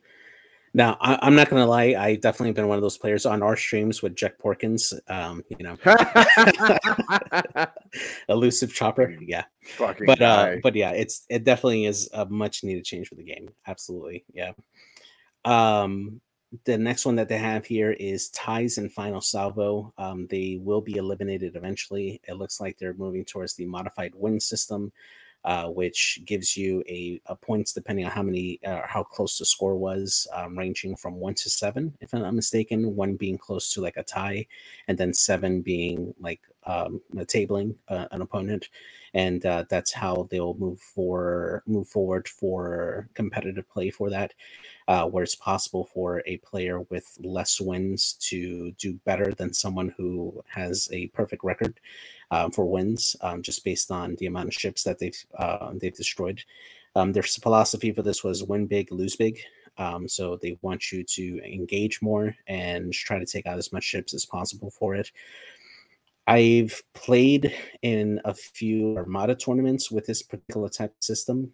Um, it it it works okay. It's a bit different than MOV, which is what we're currently using for like arts tournaments now. Um, does take a little bit to get used to, but it's it's okay. I mean, it's not really much better than MOV, honestly, and, and that's my opinion. Yeah, and I'm going to step in here and say I do not like how they presented it. I think Yeah. this has a potential to be good. I don't like that you're going to say kill more things and you'll be rewarded for it. It's like okay, you took away regen, you're taking away who's first and second player, right? You're making it random every round. Okay, hold on a second. Like I'm not 100% sold on all of a sudden saying, well, now we're going to give you a different point set. I like getting rid of final salvo. Fine. Let's, and, and John can attest. that This is the funny thing. John played this weekend um, in Alderaan, and he had a final salvo game. He's, that's, I've, I've never had that happen in a tournament. He's never had that happen. He's been playing five times longer than I have. Has, have either of you been in a tournament and had final salvo ever? I've I have Yeah. had in almost a decade of X-wing play. I have had one final salvo match. It was here in Orlando at a local that JJ plays I with remember that. Yeah. with one of the guys, and we tied on the first roll and had to re-roll again, and I lost on the second roll by Wait. one Yeah. by one hit. Switchy, you had a final salvo at Al- Alderaan too. Holy shit! This is this is like Twilight. So that needs to change. Like I think final salvo is stupid. Um, personally, I that's crazy to me. You've had three Nabi. Oh my god. Um.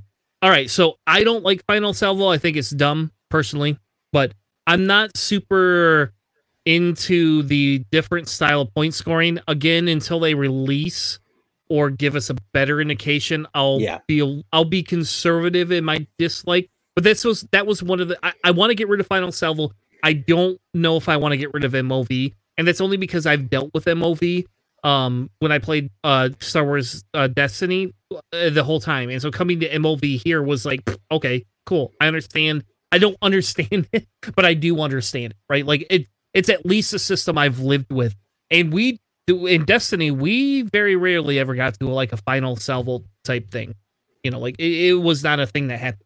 Regen, for fuck's sake, in Final De- or in Star Wars Destiny was a thing, and that was awful. That was the worst, and that's why I'll be happy to see regen go away. I'm not Yep. sold on on on the, on a different point structure for tournaments. Yeah, I I, kind of agree with you. Like, you know, I definitely wanted to see Final Salvo go, but at the same time, it's like I'm trying to rack my brain on like what else we can do for like to determine like ties. You know, other than yeah, you just get half of a win. So I mean, what you flip the first player token and whoever it lands on, like I guess you call it in the air, Mm. 50-50, but that doesn't exactly feel good either. So it's it's tough to come up with like a better solution, you know. And I think okay. this is just a stab in the dark, So- honestly. So what if you I what if just you had a points thing, right? But the difference was the difference was is you didn't get this points value for killing more ships. So we kept MOV and we said when we hit final salvo, right, or something else, we could we could look at it in a different manner for a point system, right? So you, maybe they change how you score MOV if you tie, right? Maybe that's what they should do. Because in Nabi's case, when you had an O versus O XCC game, your M, your MOV probably was shit, right? Like logically, Mhm. your MOV is crap because you didn't score any points. I don't know, Charles. What were you gonna say?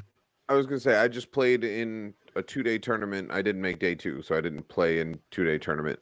But um for flesh and blood, there's no such thing as MOV. It's win, loss, draw. That's it.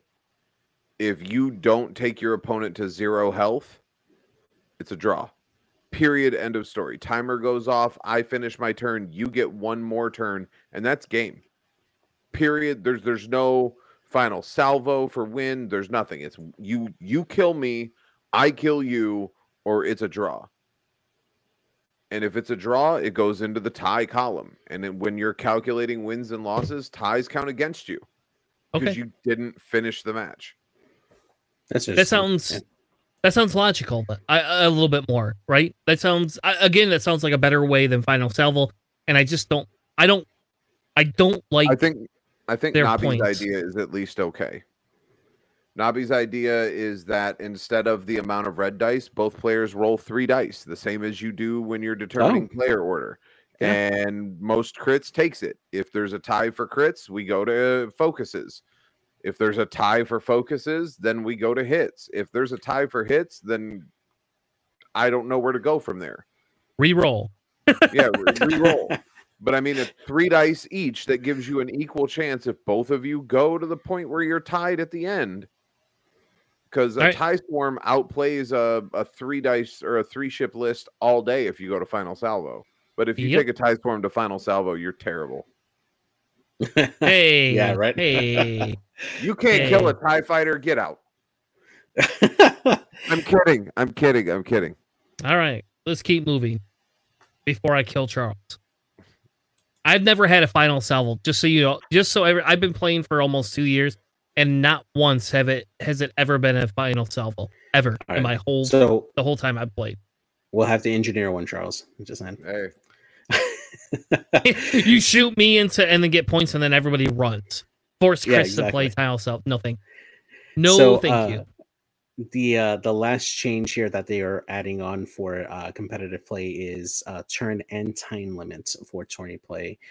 Um i actually didn't get the notes for how many rounds that they're officially putting in.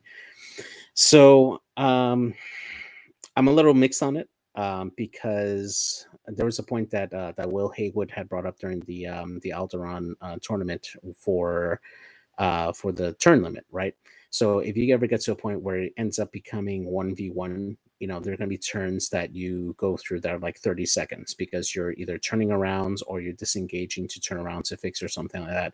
And you're taking, you know, two, three turns just to turn around and re-engage, right? So that's a quarter of your of your time basically uh, of your turn limit that you've just wasted going through that is that going to happen all the time no absolutely not but that is a situation where that could happen right? You know you just end up trying to turn around or re-engage and stuff like that and then you just run out of out, out of turns and that could favor one list over the other.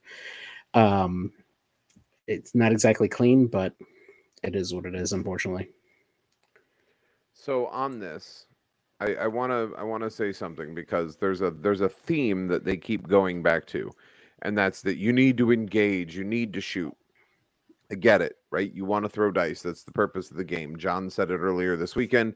There's a theme amongst all of his lists, and that's throw as many red dice as you can, right? But if we compare this to say boxing, which is also a dogfight type situation, more Michael Vick than World War II, but still, um, there's the, it's a dogfight situation, and two guys are beating the crap out of each other, right? They don't just stand in the middle of the ring and throw gloves. If you look at the most successful boxers, the people that we say are the greatest of all time, Muhammad Ali, uh, you got Joe Frazier, you got uh, the grill guy, George Foreman. Yeah, sorry, the grill the guy. grill guy. That's terrible. Oh my god. Sorry. George Foreman, you got Mayweather, you got all of these names that you can think of. Every one of them fought differently. Mayweather has made an entire career out of dodging, right? Muhammad Mhm. Ali was great at punch dodging and then laying in the hits afterwards. We have all of these different fighting styles. In a military game, you have to leave room for some sort of strategy. That's what that's what the military does, right? We we strategize, we figure out ways to beat our opponents using the tools that are available to us. In X-Wing, we all have the same tools. We all have the same ships available. You can play whatever faction you want. But to break it down to just put your ships in the middle and throw red dice. What's the point of maneuvering?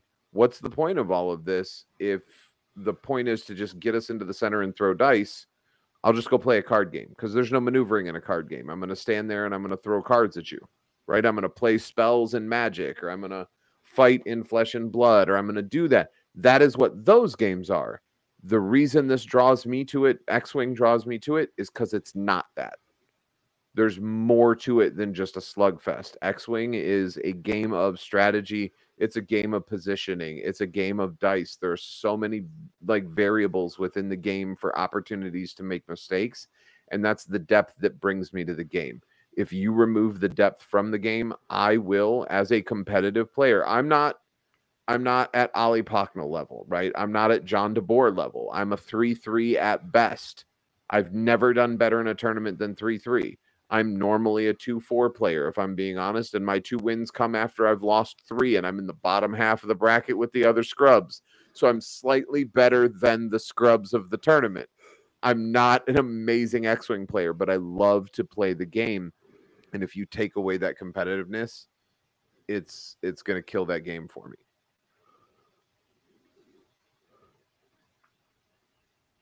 That's that's my my two cents. Again, I'll shut up. Yeah. No, I agree with you. I agree with you. The losing that competitive edge um, definitely hurts the game long terms because, I mean, yeah, um, I understand that they're trying to. Nobby. sorry. yeah. Sorry. so yeah, um, I I understand that a lot of people come into the game like um like even in our local right we've had a couple of people come in they see star wars ships on the board and they're like what game is this? Right they're attracted by the physical representation of what the game looks like. But you when you go into explaining the game and just like start teaching them those combos and as they begin to explore the game they want to gain that knowledge you know how do i build particular lists? How do certain combos work? And they get into the nitty gritty of the game. I mean i know quite a few of people in our league that you know they they play good now um, and when they first started they had no idea how to build a list right? And that's why i always carry at least two to three extra lists with me whenever i go to league just so if we get that extra player i'm like hey i'll take this out. It's really simple. I'll teach you how to play it and you know go ahead and have fun right? I There's agree no with you.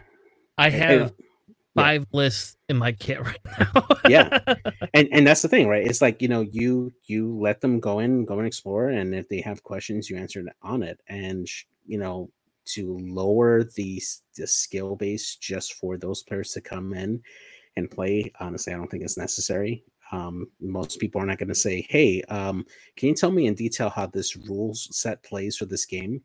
Most people are not going to say that.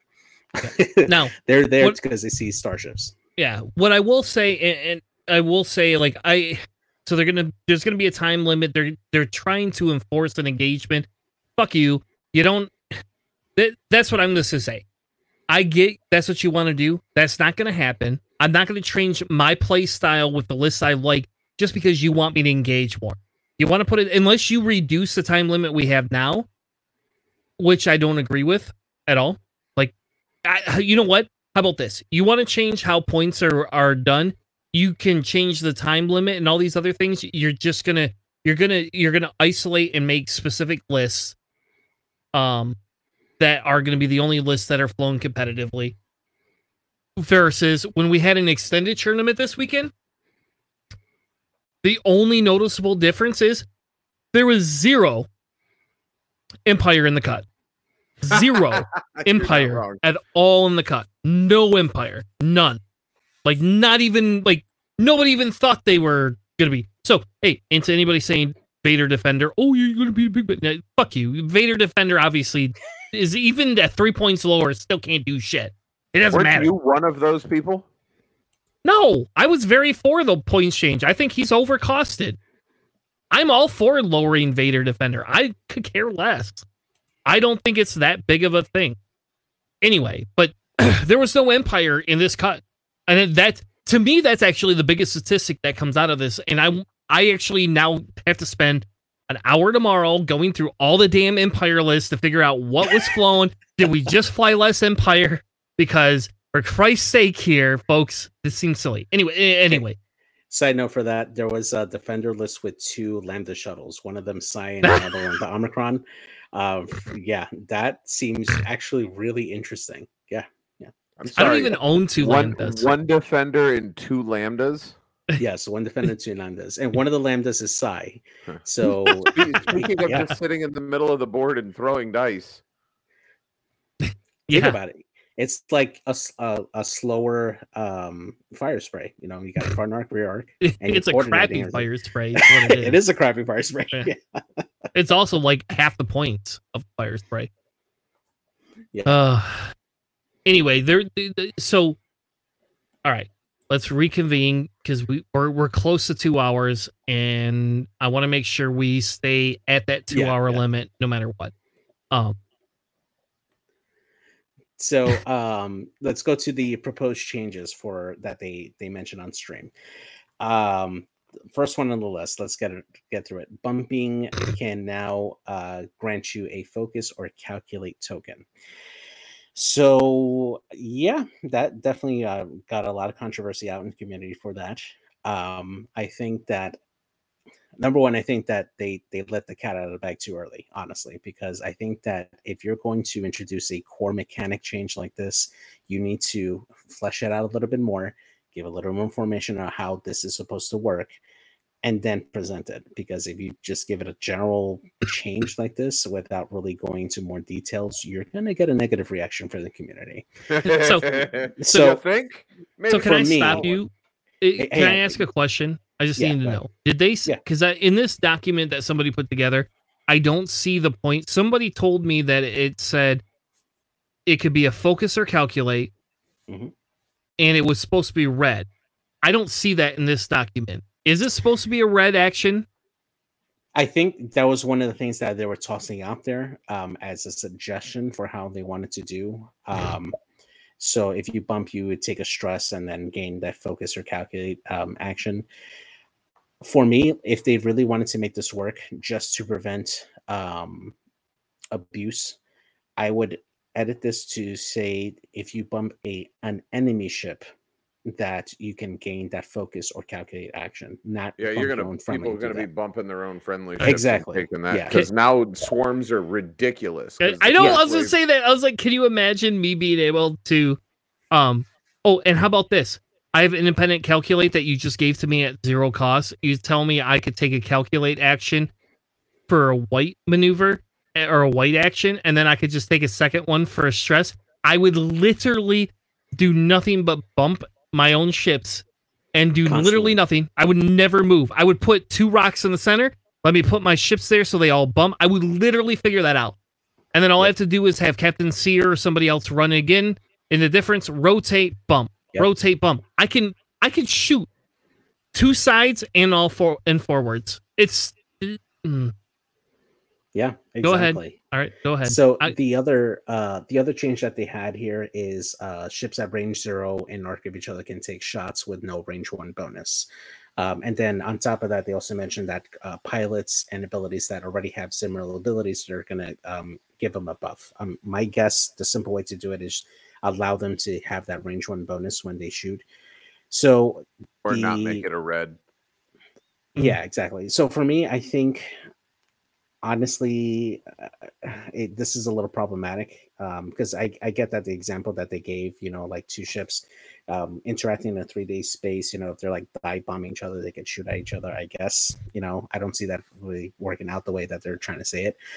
But for me, I think that there should be more of a um, more of a a drawback to shooting at range zero like one you can't modify the dice. I think for me this should be more like snapshot right? Snapshot you roll two dice you can't modify it in any way and whatever comes out comes out right? No range one bonus you can't use predator on it um, you can't use force on it or anything like that. You just shoot it and whatever comes out comes out right? Because you i i don't want this to be like encouraged because it, it's no fun honestly.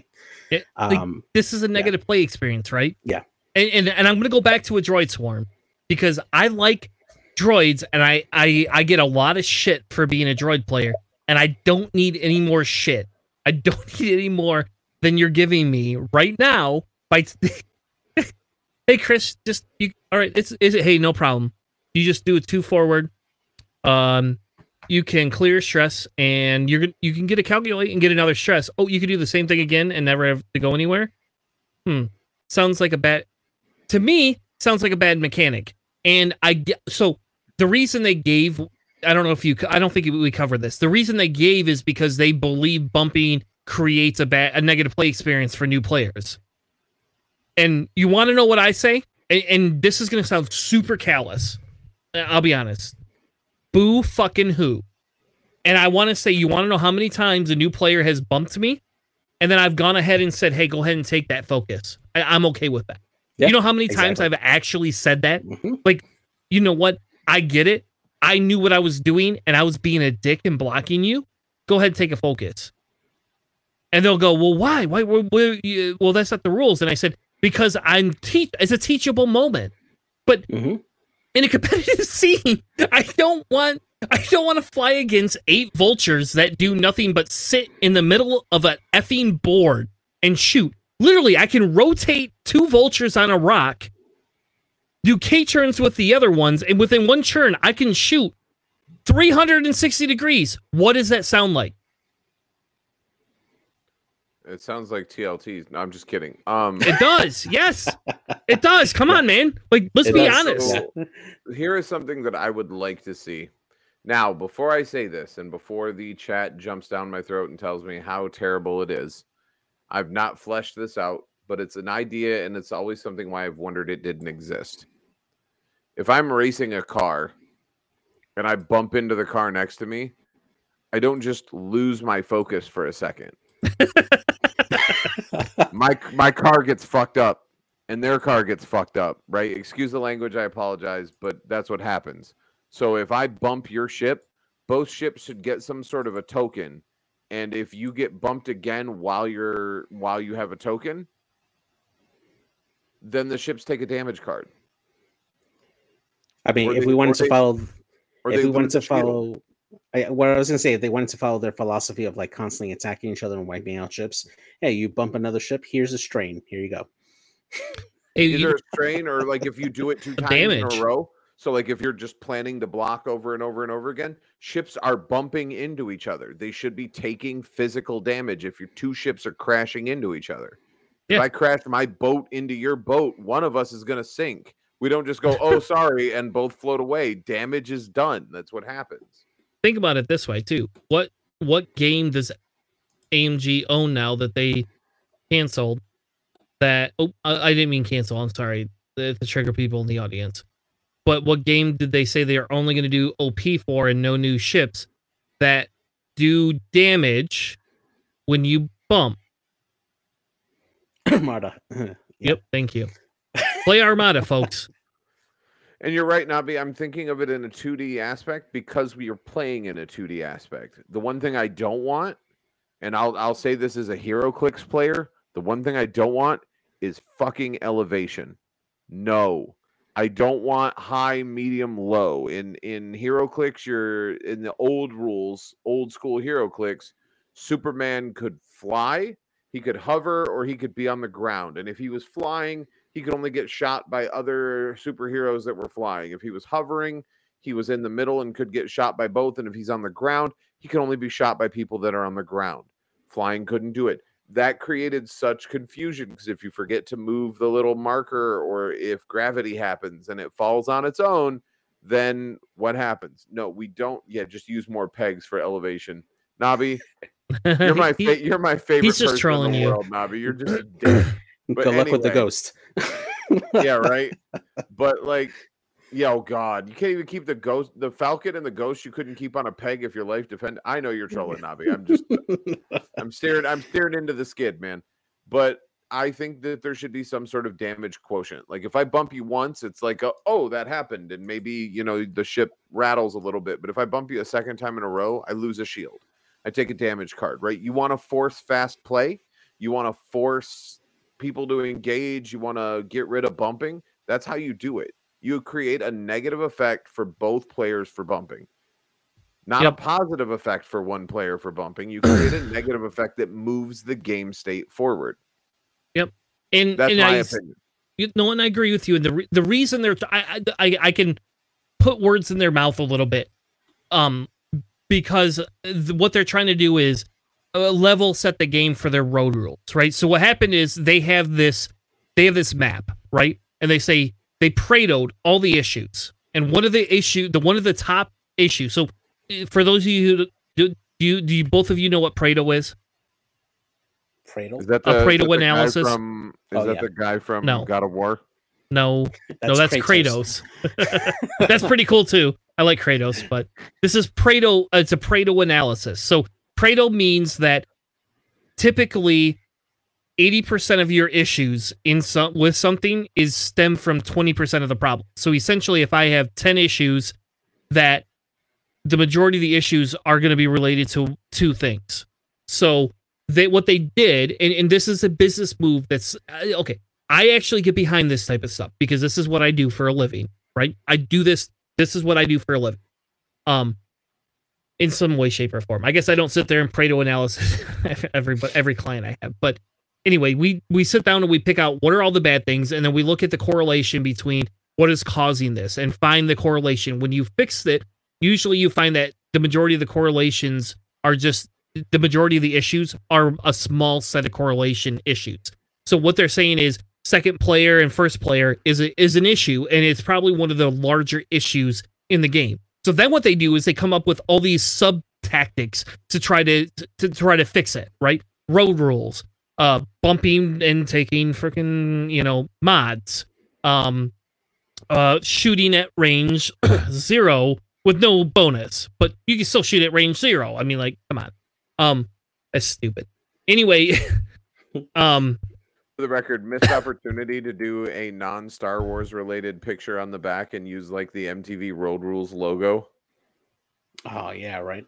Yeah. Missed opportunity. Sorry. oh all right that's damn it charles. Maybe you should be in charge of the pictures for the show. Damn it. No. that's a good that's, a good terrible idea. Nope, we'll that was a good- a month. that was a really That's good a idea though terrible idea. all right all right let me let me walk back to my my analysis ahead, so. You're good. You're good. Yep. So what they do is they have this big map, and then they have all these subtextures, and then what they do with the subtextures is they're saying, okay, well, let's take all of these and analyze them and say which one is going to be the the biggest problem out of all these that we could fix the easiest, and what more problems does it cause from that? And they're just in the middle of testing all these things, so they're suggesting we give bumping creates giving you a mod um for stress is what they said on on stream according to JJ and you know so they're saying we're going to give you this mod but it's going to be stressful so you're still taking a negative. What the problem is is that they haven't looked at all of the angles yet and i think that the big problem they have is the first player second player who moves first who can outmaneuver and how do they want to fix it? And the problem i feel is they're moving too far away from the centralized problem that to actually fix what they're trying to do. Because i i'm to be honest and and this is very candid and this is from this is coming on a competitive side more than on a casual side. And maybe this is where they could fix the difference in saying we do one things casually and insurance we do things another way right? I do not think bumping and giving mods fixes rpo at all what i think they need to do is say work towards your list moving differently instead of putting everything in a cluster to go, I'm going to shoot you and you're going to shoot me, right? Droid swarms are meant to be lived in clusters, but you give me free independent calculates. In fairness, I can run Sear down the middle of the board and two set swarms next to each other if I want. I can do that. Or I could put Sear and one droid next to each other running down the middle and the other two on the side. So I have three, three, and two in the two in the middle. And what I the biggest issue I have is is that they want to make these changes and they want to shoot at range zero. They want to shoot with bumpy. I'm not in agreement that this will fix or be beneficial to competitive play. I'm not going to say that it, it won't because I've not played this out. I've never played a game with this.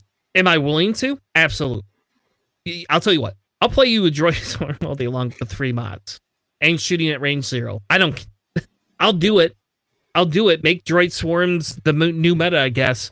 I mean, then then you can all hate people like me instead of me hating Dash.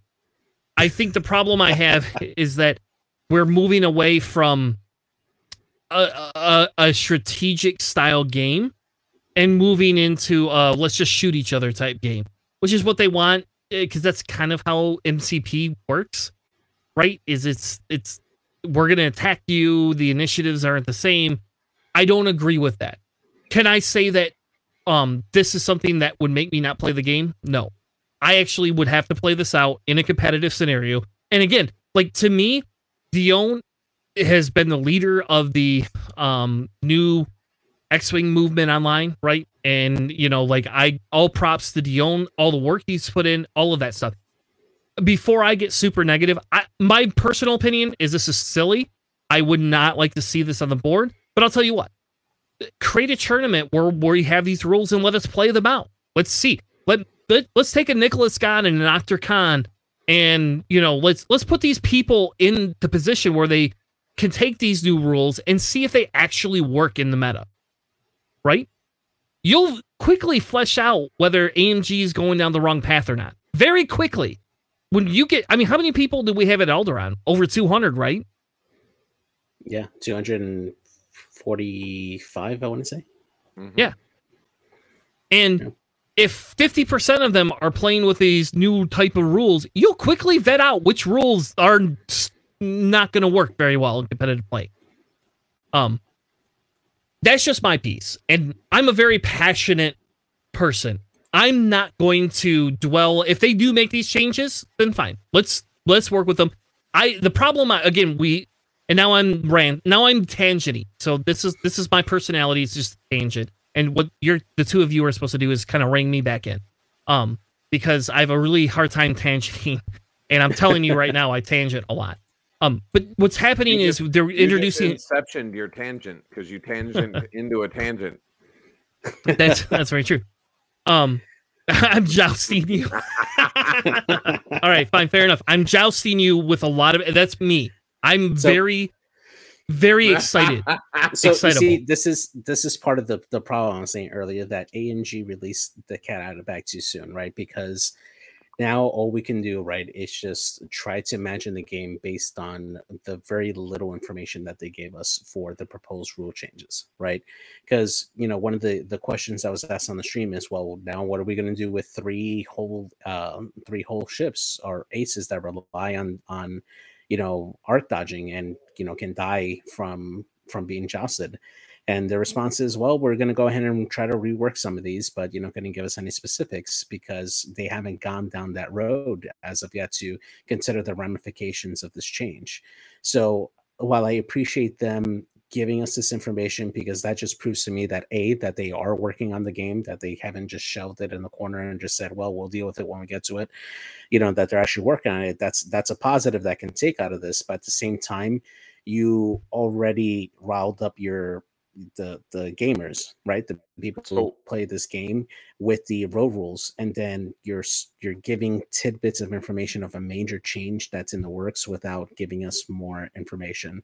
And i appreciate that they were trying to give us that information to let us know like hey you know this is something that we're thinking about so going on but then you cut it short and you get a negative reaction from the guy from the community because you've already made one major rule change with the with the road rules and now you're you're changing another fundamental fundamental part of the game without giving us much in return you know So I'm gonna I'm gonna say a couple of things really quick. Um, first, Mystic, thank you for the follow. Second, Mystic, awesome Dune reference in the chat. I appreciate that more than you know. I don't know how many of the people here are Dune fans. I know I am. Thank you for that. Third, in the beginning of the year, the major complaint was that AMG wasn't communicating to us what they were doing. They were going to kill the game. They weren't talking to us. They weren't sharing with us what Mhm. they were doing. They weren't letting us know what they were playtesting. They were 100% radio silent. We bitched, we complained, we pissed, we moaned about how we weren't getting the communication. Then they started talking. They heard us and said, you know what? You're right. We should communicate with you guys more. And what are we doing now? Whoa, whoa, whoa. you shouldn't talk to us. Please stop. Because now we're going to bitch and we're going to moan and we're going to piss and we're going to complain about the fact that you're talking to us before you play test stuff. Like, we can't have it both mm. ways. You either want them to communicate so we at least know what's coming down the pipeline, or you get radio silence until they figure out what works and then they announce it's going to happen.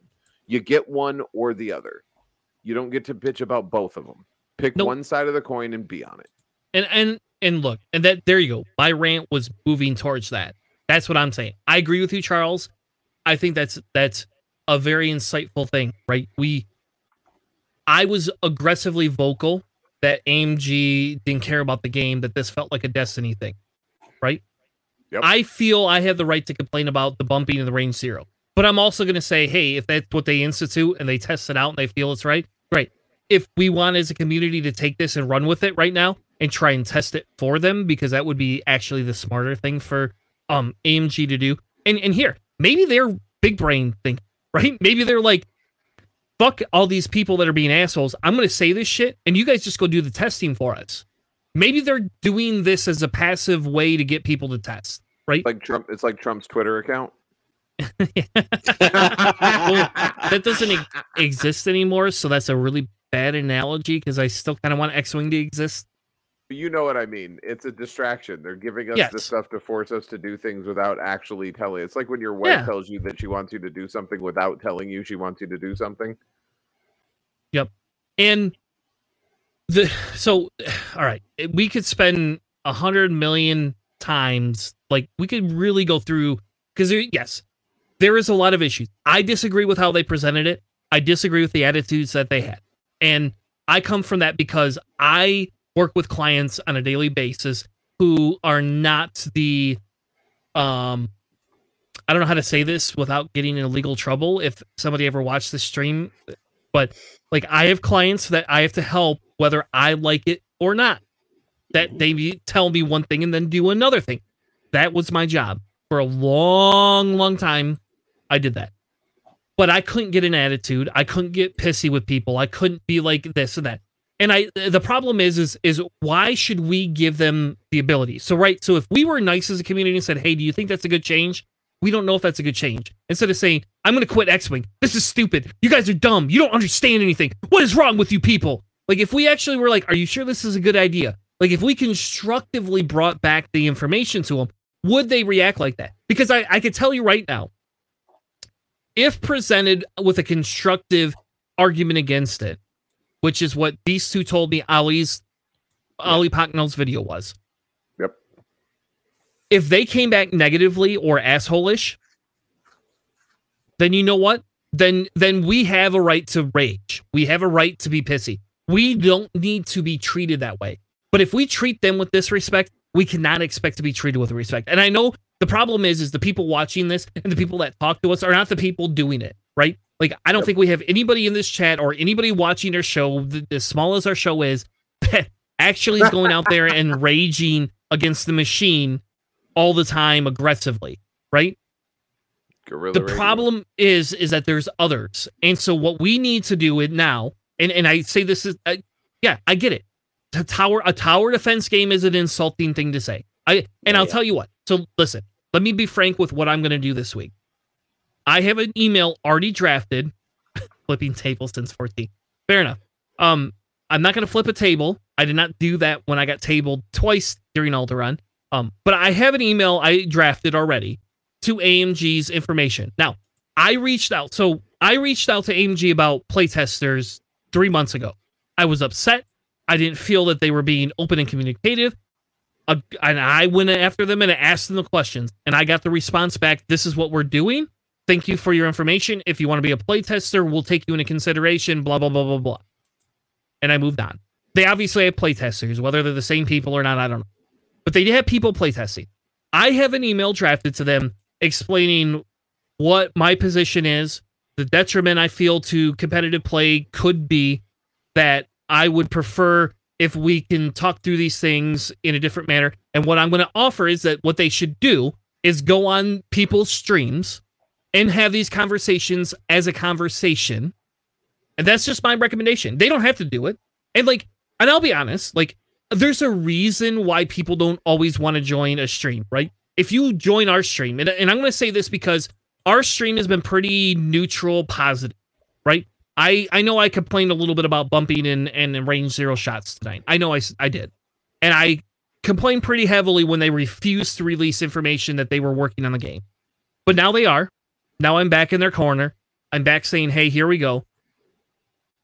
The problem I have is that is that if they would change their PR appearance, it would make people feel better. But we have to stop being assholes because if and this is a sad thing to say, GSP is big enough. If if one of them went on GSP and the Twitch chat had six, seven hundred people in it that just lambaste them, do you really honestly think that they're going to do anything? And if Dion doesn't stop it, if Will doesn't stop it, if if if any of these people don't just say just shut the chat off, then you're you now created a negative experience for that developer. He's not going to come back on a stream. Now, I will openly say this, and you could clip the shit out of this and send it to AMG. We're neutral. You will never. I will turn the chat off if it got negative. If they want to come on our, if they want to come on our stream on Sundays or pre-record something and we air it, I will happily, happily, nice, nicely talk to developers all the time, and I will make it a, a a open communicative experience. I will also advocate that they go on GSP. I just think that the reserve is going to be they have G- anybody can watch it, and GSP has a lot larger following than we do. Therefore, it's going to be a harder sell to get on a stream where people can be like, you know, to them. We don't want to do that here. So there you go. Somebody clip this shit and send it to AMG and say, "Hey, join our stream. We'll happily, we will happily, we'll we will happily do it." You do the same thing. With, I'll tell you what. I'll air this and let Ryan Farmer from Fly Better and D Young take the whole stream over, and we'll, the three of us will monitor comments on our stream if they want a live place. We'll do all the work, and they can do the interviews. We'll- I don't even we'll care about the- that. We'll mod the chat. Yep. So I'll happily do all of those things. Eh, my thing is, is yes, I will 100% back the fact that they they took a poor position in PR. They should not have released um, material without explaining that hey, we're in development. Please don't take this as the Bible.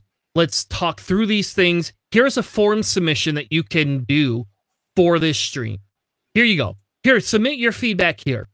And all negative feedback is just going to be deleted. And I'll tell you what, I'll volunteer my personal or I'll volunteer JJ's personal time um to read through all those because I it's not me. I'm not going to do that. In fairness, I'm not going to actually do that. But yeah, I'll do it. That's fine. JJ will do it. He's he's a good proofreader. He's he's our proofreader here on the stream. But uh, okay, there's so many things they could have done differently that they didn't do. But here we're here now. And we can either be better or worse or the same.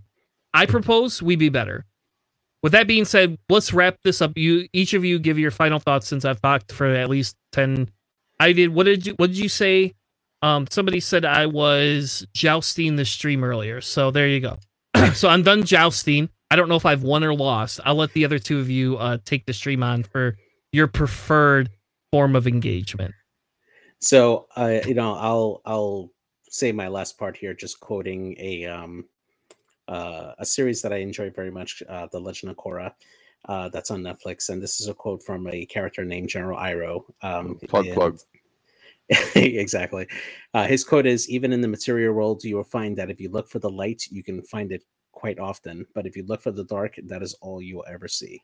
And I think that really applies with us. You know, if we are only going to look forward for the new changes and the negative light, that's all we're ever going to find. You know, we got to try to find the silver lining.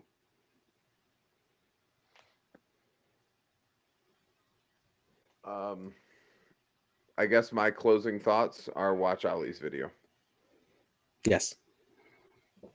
That's that's all I'm gonna say. I don't have enough information. I don't have enough data because I don't have any data to formulate an accurate opinion on whether this is positive for the game, whether it's negative for the game, whatever the case may be. I like playing the game. I like playing the game competitively. I, I really like playing competitive games. That's why I play Flesh and Blood now as well, in addition to X Wing. Um, please keep my game alive. That's that's my that my that's my implore to AMG keep the game alive. Do what you can to foster good uh good relations with the community as much as you possibly can. Star Wars fanboys are assholes. That's what we are. Um we're crybaby assholes. We don't want you to change anything, but we also don't want it to remain exactly the same. So good luck balancing that. But please keep my game alive. That's all I gotta say. because we sound right now the community sounds like really crappy Sith, right? Right. That's we sound like, like the same community who saw the, The Force Last Awakens. no, that saw the Force Awakens and went, "Oh, it's just Episode Four retooled," and then they changed everything in the next one, and oh, it's much too different than what I know. Like that's what we sound like right now. Mm-hmm. Hmm With that being said, we're gonna go ahead and end the show tonight. I, I, I, I love this game. I don't want to see this game end. I think that we can provide positive, constructive criticism back to them, and you know, because a famous Sith said this once: "Pieces a lie. There is only passion. Through passion, I gain strength. Through strength, I gain power. Through power, I gain victory. Through victory, my chains are broken. The Force shall free me." But here, here you go. You want to know something? It's not going to work in a capitalist system where there is no such thing as the force. It's just not going to work. we can rage all we want, and we could say peace is bullshit, and we only believe in passion. But if we don't tailor it and understand how to harness it, the force is not going to come to us. It's, it's not going to be here. And I'm not saying don't be passionate. I'm not saying don't give a damn. I'm not saying don't fight for the game that you love. I just think that we need to fight in a logical, meaningful way. With that being said, thank you all for joining us tonight. We love you all. Have a good night. And if you could figure out how to get an interview with AMG to come on a stream, uh, we'll happily host any of that. Thank you all. Have a good night. See ya.